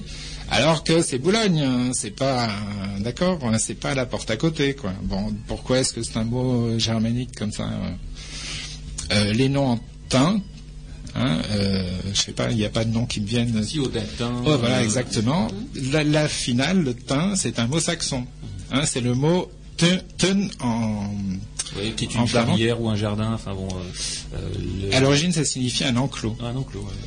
Voilà. Et donc on le retrouve dans Warneton. Le ton de Warneton, c'est un mot saxon. Donc il y a des implantations très très fortes dans la région de Boulogne et il y a des implantations beaucoup plus diffuses ailleurs mais cette influence joue encore maintenant. C'est-à-dire que nous, on a une forme linguistique, le flamand occidental, qui est beaucoup plus proche de l'anglais, ou du bas-saxon, ou du frison, que le néerlandais officiel, que le néerlandais standard. Donc on a en l'occurrence, pour euh, si on veut résumer, un ancêtre commun euh, avec le néerlandais et. On a deux ancêtres communs en fait. Euh, il y a les germaniques qui, euh, enfin par le biais du, hollandais, le germanique de, la mer du Nord, ça c'est un ancêtre commun avec le flamand et le néerlandais. Oui, sauf qu'eux s'en sont débarrassés. Voilà. Et, euh, pas nous. Oui, et pas nous. Voilà. En l'occurrence. Donc ça c'est l'ancêtre, enfin en tout cas c'est l'ancêtre commun, et puis le francique qui est venu influencer les deux. Oui, voilà, exactement. Alors après, dans le, néerlandais, à partir du Moyen Âge, il y a des choses aussi dans l'évolution du néerlandais qui font que le néerlandais est devenu de plus en plus différent du flamand occidental. Mais si tu veux, on pourra en reparler après une petite pause parce que c'est déjà un peu difficile à absorber tout ce que je viens de dire. Alors, bien volontiers, une petite pause musicale.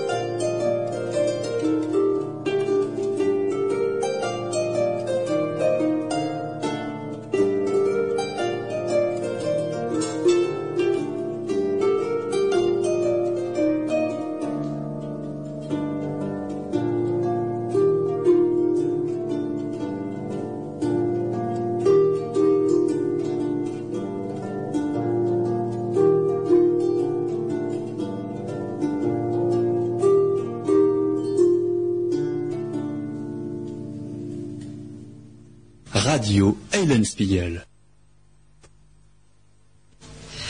J'ai passé ce morceau de musique euh, Harpazel à la harpe, coccinelle au clair de lune, pour que l'on puisse remettre nos ménages en route. Un petit moment. Après cet exposé brillant de Philippe, et qui va poursuivre d'ailleurs, Oui, alors. ouf, on s'est posé. Si on a est arrivé, un peu de mal à suivre, il y aura un écrit euh, de Oui, ces sujets oui, et mais on c'est fort intéressant. le, le document. Allez, redrop. donc, euh,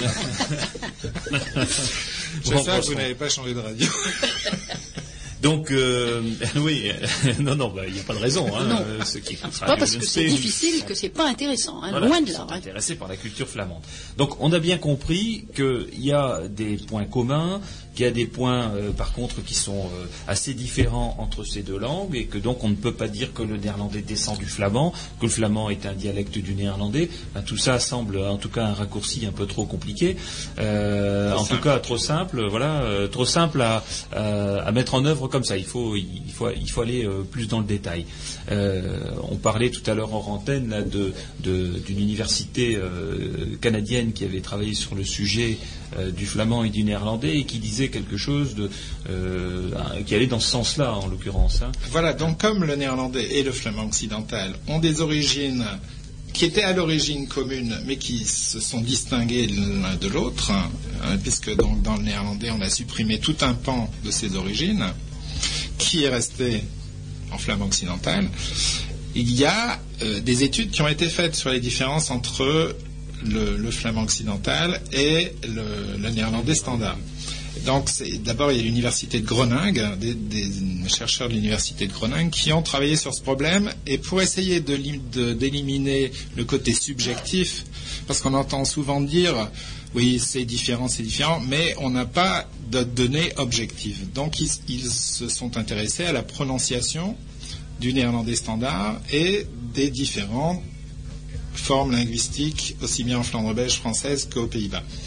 Et donc, euh, le résultat, c'est que par informatique, avec un ordinateur, comme ça, l'ordinateur, lui, il n'a pas d'impression, il, analyse bêtement, il met des chiffres. euh. Euh, donc, ils ont sélectionné un certain nombre de mots, dont j'ai oublié le nombre, et euh, ils ont noté si c'était plus ou moins différent par rapport à la forme du néerlandais standard. Donc, plus c'était différent, plus on avait de points, etc. Et euh, le résultat est que on voit nettement apparaître sur les cartes hein, les zones qui sont très différentes du néerlandais, et donc on trouve le bas saxon, le limbourgeois, et le flamand occidental. Donc, par exemple, ils ont étudié aussi les- la différence dans- du même type dans la prononciation entre le néerlandais standard et l'allemand. Et c'est là que c'est assez intéressant parce que le flamand occidental, globalement, est à peu près aussi différent du néerlandais standard que l'allemand. Ok, il y a une différence très faible hein, euh, entre le, enfin, Oui, ce sont trois langues germaniques qui sont à distance égale, quoi, à équidistance. Voilà. Et donc, euh, j'ai trouvé un- sur un site de l'université Laval au Québec, c'est un site sur les langues et euh, il y a donc une partie sur la communauté flamande de Belgique. Et donc, je vais vous lire un extrait de ce que dit euh, ce monsieur Leclerc. C'est un nom bien québécois, c'est un Leclerc. Précisons que les différences entre le flamand et le néerlandais sont tout de même assez importantes. On vient d'en parler. Notamment dans la prononciation, la grammaire et le vocabulaire. Alors il dit notamment dans la prononciation, la grammaire et le vocabulaire. Et je ne sais pas ce qui reste, parce que notamment, ça voudrait dire qu'il reste quelque chose.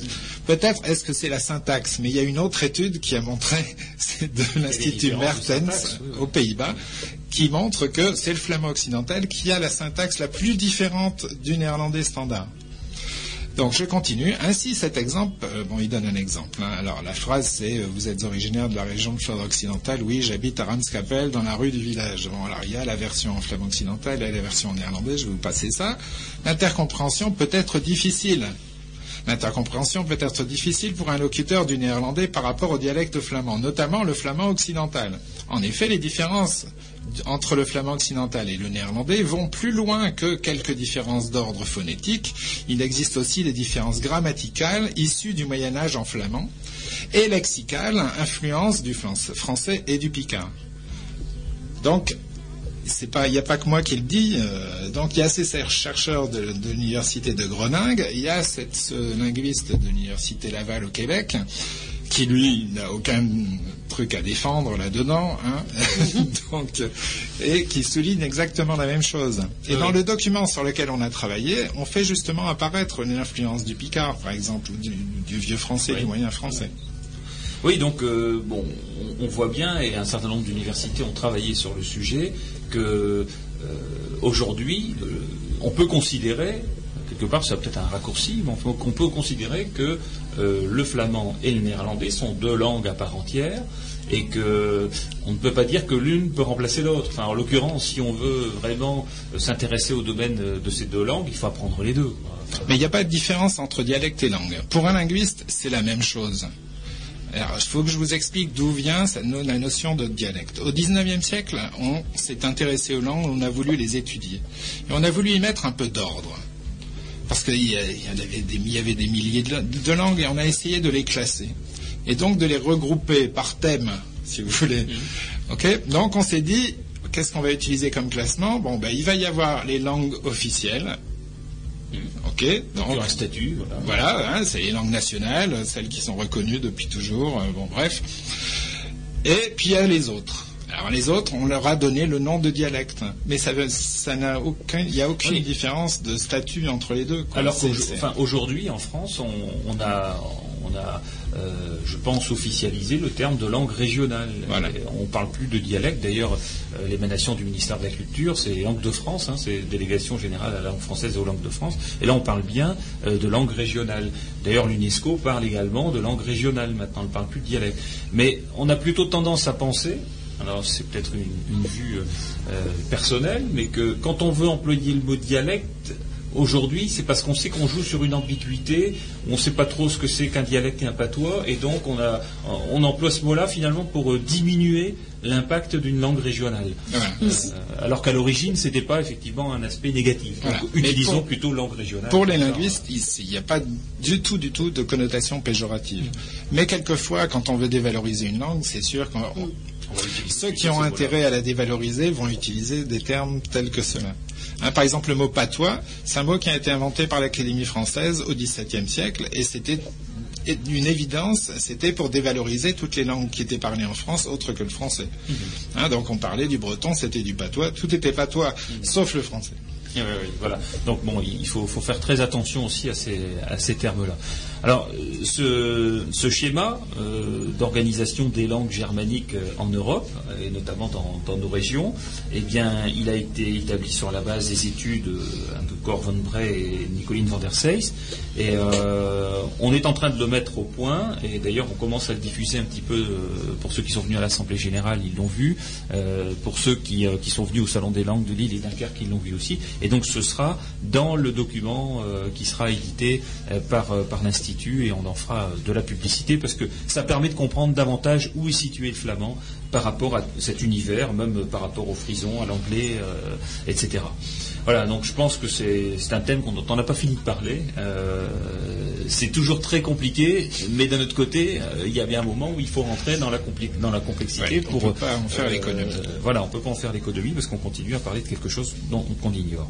Et donc, si on, a aussi ce débat-là, je pense, c'est c'est pas pour dire que euh, le flamand est mieux que le néerlandais ou autre, hein, ça n'a absolument rien à voir. Et, et ça veut bien dire qu'on ne peut pas dire que quand on apprend le flamand, bah, on peut se passer du néerlandais, et ça ne veut pas dire que quand on apprend le néerlandais, on peut se passer du flamand. Euh, ça veut dire que si on veut apprendre les deux, bah, il faut apprendre les deux, parce que ce sont deux langues euh, à la fois proches, mais aussi différentes comme si on apprenait l'allemand, euh, et voilà, alors que si on peut se comprendre, on l'a dit tout à l'heure, et c'est pas très loin de l'allemand au niveau de notre flamand, pour autant, quand on apprend le flamand, on n'apprend pas l'allemand. Voilà. Donc, ce petit débat, je pense, est clos pour l'instant, et euh, on commencera à parler des conventions orthographiques après un petit morceau de musique. Alors, je pense pas qu'on arrivera à, à aborder totalement euh, le sujet des conventions orthographiques cette fois-ci, mais je sais que Philippe euh, se, se, fera un plaisir de, nous faire partager sa, science euh, des conventions orthographiques et de la linguistique euh, flamande. Alors, on reprend ce petit échange après un morceau de musique.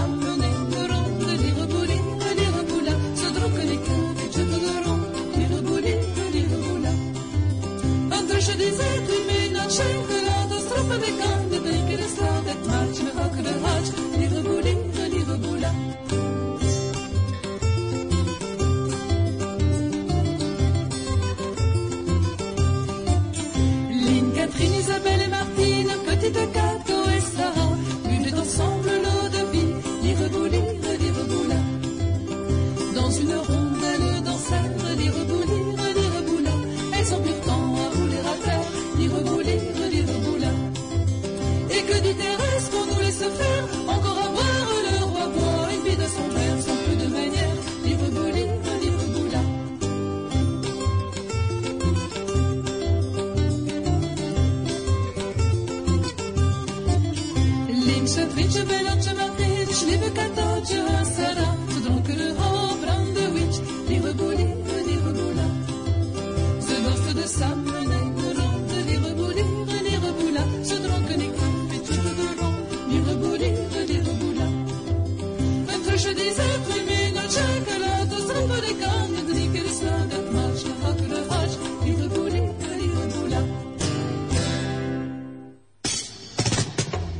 Radio Ellen Spiegel.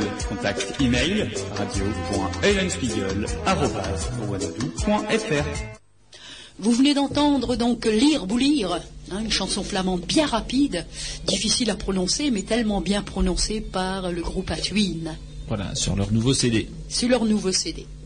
Alors on va euh, maintenant entamer, euh, je dis bien entamer parce que ça- on n'aura pas terminé euh, ce matin ce sujet-là, bien au contraire, c'est le sujet des conventions orthographiques.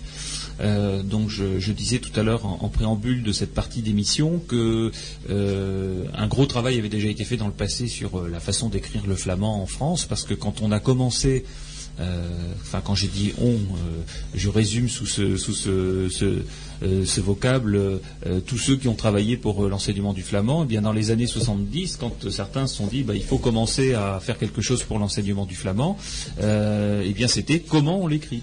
Voilà, parce que les, les écrits euh, qui étaient finalement les plus récents sur le sujet étaient des écrits du type euh, Almanach Tischtach, euh, euh, les dictionnaires, euh, c'était des dictionnaires du, du 18e, du 17e siècle, euh, très peu du, du, du 20e euh, ou du 19e. Euh, et encore, euh, c'était pas forcément sur ces dictionnaires récents les aspects de, de notre graphie et de notre répertoire. Et, et donc, euh, certains se sont penchés sur le sujet. Ça a été euh, euh, Jean-Paul Sepitre et, euh, et Kunch, Van de Voorde. Ça a été Jean-Louis Martel après aussi qui s'y est penché. Ça a été bien Philippe qui est avec nous aujourd'hui, qui a été co-auteur avec Joël Sansen euh, de- du dictionnaire Joël Sansen et puis Arthur et Fagot. Arthur Fagot euh, du dictionnaire euh, flamand-français. Euh, mais quand on prend tous ces éléments, on s'aperçoit que bah, parfois pour écrire un mot, il y a un certain nombre de cas où c'est identique, et puis il y a d'autres cas où c'était différent. Et donc ça, ça ne résiste pas à l'enseignement. Ça, je veux dire, euh, le- le- l'enseignement euh, d'une langue se fait forcément avec un dictionnaire euh, qui est une bible, et, et on peut pas. D'ailleurs, un certain nombre d'enseignants de cours associatifs le disaient, on peut pas avoir deux ou trois graphies différentes parce que un beau jour, quelqu'un n'a pas été d'accord avec une façon de l'écrire, et puis de son propre chef a décliné une nouvelle orthographe. Et quand on regarde ce qui s'écrit de l'autre côté de la frontière au niveau du flamand, c'est encore beaucoup plus différent que ce qu'on fait ici. Donc ça a été parmi les premiers travaux de, l'Institut de créer une, commission euh, académique sur le thème du flamand. Et donc on s'est dit bah, comment on va faire, comment est-ce qu'on va procéder, qui on va réunir pour euh, parler des conventions orthographiques? Alors Philippe euh, a, participé dès le départ à cette euh, commission. Euh, alors les difficultés de, de réunir euh, euh, des personnes qui ont une idée sur la question, qui n'est pas forcément la même, c'était quoi finalement? Bah, c'était au départ très casse-gueule. Mais en fait, ça serait très bien passé. Et c'est vrai, ça a été vraiment très Alors, Qu'est-ce qui positif. faisait qu'on pouvait penser que c'était Bah, quelque parce que chacun a son ego, quoi. personnalité Bah oui, c'est ça. Donc, euh, le problème, c'est tout le monde est, est persuadé de détenir la vérité. C'est un peu normal. Hein, bon. Et alors, qu'est-ce qui fait que ça s'est bien passé? Bah écoute, je sais pas, mais je, je suppose que tout le monde a quand même été suffisamment ouvert pour écouter ce qu'avaient les, les autres avaient à dire et accepter au besoin de changer ses- son idée de départ. J'ai trouvé vraiment très bien. Alors, mon avis en tant qu'observateur, parce que j'étais de l'ordre de toutes ces commissions, toutes ces réunions, c'est que euh, on a pu échanger sur euh, les raisons euh, linguistiques des options. C'est-à-dire que c'était pas du, du non-dit. Voilà. Il y avait une volonté d'aboutir, effectivement, euh, Frédéric le fait signe dans ce sens-là, c'est vrai, je pense qu'il y avait une volonté d'aboutir, mais au-delà de cette volonté, euh, c'était pas euh, finalement laisser sa place à un autre en disant bah bon allez je vais pas discuter, euh, disons qu'il a raison. Voilà, c'est pas ça, c'est pourquoi propose-t-il ça, sur quoi se base-t-il pour le proposer, on échangeait les points de vue et effectivement au-delà de tout ça, il y avait forcément un fondement linguistique, un fondement scientifique. Ben, je pense que à partir du moment où quelqu'un avait des arguments euh, indiscutables, euh, bon, si- s'il fallait changer d'avis, on changeait d'avis et puis c'est tout. Quoi. Hein, donc ben, tout le monde a amené des choses. J'ai trouvé ça très très intéressant. J'ai appris plein de trucs. Et euh, oui, c'est vrai. Et donc, euh, l'idée de départ, euh, ça a été de se dire hein, qu'on ne peut pas utiliser la graphie néerlandaise. Ça, c'était déjà le premier point. Pourquoi Ben, On vient d'en parler, puisque donc à peu près 50% de la prononciation est différente du néerlandais standard. Donc, euh, donc euh, il y a des choses qui collent pas, qui ne marchent pas avec la graphie. Oui, alors il y avait plusieurs options pour, euh, pour la graphie. euh, option phonologique, option phonétique. euh, bon, simplement, sans trop rentrer dans des, dans des principes euh, linguistiques euh, et scientifiques un peu qui sont peut- peut-être pas à la portée quand on ne connaît pas ce, cet univers-là. c'est quoi la grande différence entre les deux? Sans entrer dans les détails. Oui, sans entrer trop dans les détails. Enfin, Oui, finalement, phonétique et phonologique. Donc, Phonologique, c'est un peu- j'écris comme je parle. Voilà, c'est ça. Alors ça, ça existe, ça. Ça existe. hein. Ça existe et euh, on, on le, on le voit aussi de l'autre côté de la frontière, C'est l'option qui est prise de l'autre côté de la frontière. Pour, pour toutes les, entre guillemets, dialectes. hein, Par exemple, si on dit Schoen, c'est-à-dire qu'on diphtongue le O, on va, O, on va O, de l'autre côté de la frontière, on va dire OA, donc on va l'écrire euh, S-C-H-O-A. Oui, N. enfin, pour n'importe quel moyen, mais Voilà. de montrer qu'il y a quelque chose Donc qui se passe. OA, Aucun- scientifiquement, il ne se justifie aucun- pas. quoi. voilà. On écrit comme on parle, c'est comme si on écrivait le français comme on parlait. Quoi. Voilà. Alors là, la difficulté, enfin, le problème que ça pose, c'est que évidemment, chacun, on a tous une manière différente de parler. Hein. C'est pas seulement par groupe, c'est aussi individuel. hein. Mm. Et donc, bon, à ce moment-là, on commence à écrire chacun à notre manière. Et Bon, c'est comme ça qu'on invente des topolectes finalement. C'est-à-dire, Ouais. on se dit, bah, cette langue, c'est pas une langue, puisque tout le monde écrit différemment et tout le monde Voilà. prononce différemment. Voilà. Et on Alors dire- qu'avec le français, on se pose pas la question. c'est une, une manière en fait de justifier le fait de ne pas vouloir reconnaître une langue. Ouais. C'est dire regardez comment Mhm. tout le monde l'écrit à sa manière, c'est pas sérieux ce On s'en est bien servi pendant des années. Voilà, ouais, ouais, c'est Marie-Christine qui, a- Ah oui. qui milite depuis 30 ans 30 et ans, on plus s'en est sur bien le servi. sujet. Hein, ouais. Puis bon, et nous, on mis dessous dans la musique aussi, hein, parce que on a été longtemps à pas vouloir euh, changer aussi. hein. C'est un peu comme si on, on- on- on ajoutait des E au bout de tous les mots à Oui, Marseille. Mais il y en a, il y en a qui le font même des en E. français. hein. Il y a des gens qui parlent en mettant des yeux au bout des mots comme ça. C'est une nouvelle mode, ça. Oui, oui. Et yeux, donc ça devrait s'écrire- Oui, oui, oui, c'est fatigant. Ouais, c'est fatigant. zèle, quoi. Ouais, ouais, ouais. Voilà, Mais, donc, euh, euh, malheureusement, du côté belge, c'est l'option qui a été prise. Hmm. Et donc, nous, on a choisi une autre option qui est de choisir une graphie qui va recouvrir les variantes, justement. Hein, C'est-à-dire qu'on peut admettre qu'on prononce différemment Oui. un mot qui est écrit de manière identique. Voilà. Et vraiment, quand c'est inconciliable, parce qu'il Oui, y a des cas, il y a des cas où la prononciation va varier, mais ce n'est pas une différence superficielle, c'est une vraie différence en profondeur. À ce moment-là, il y aura deux graphies euh, admises.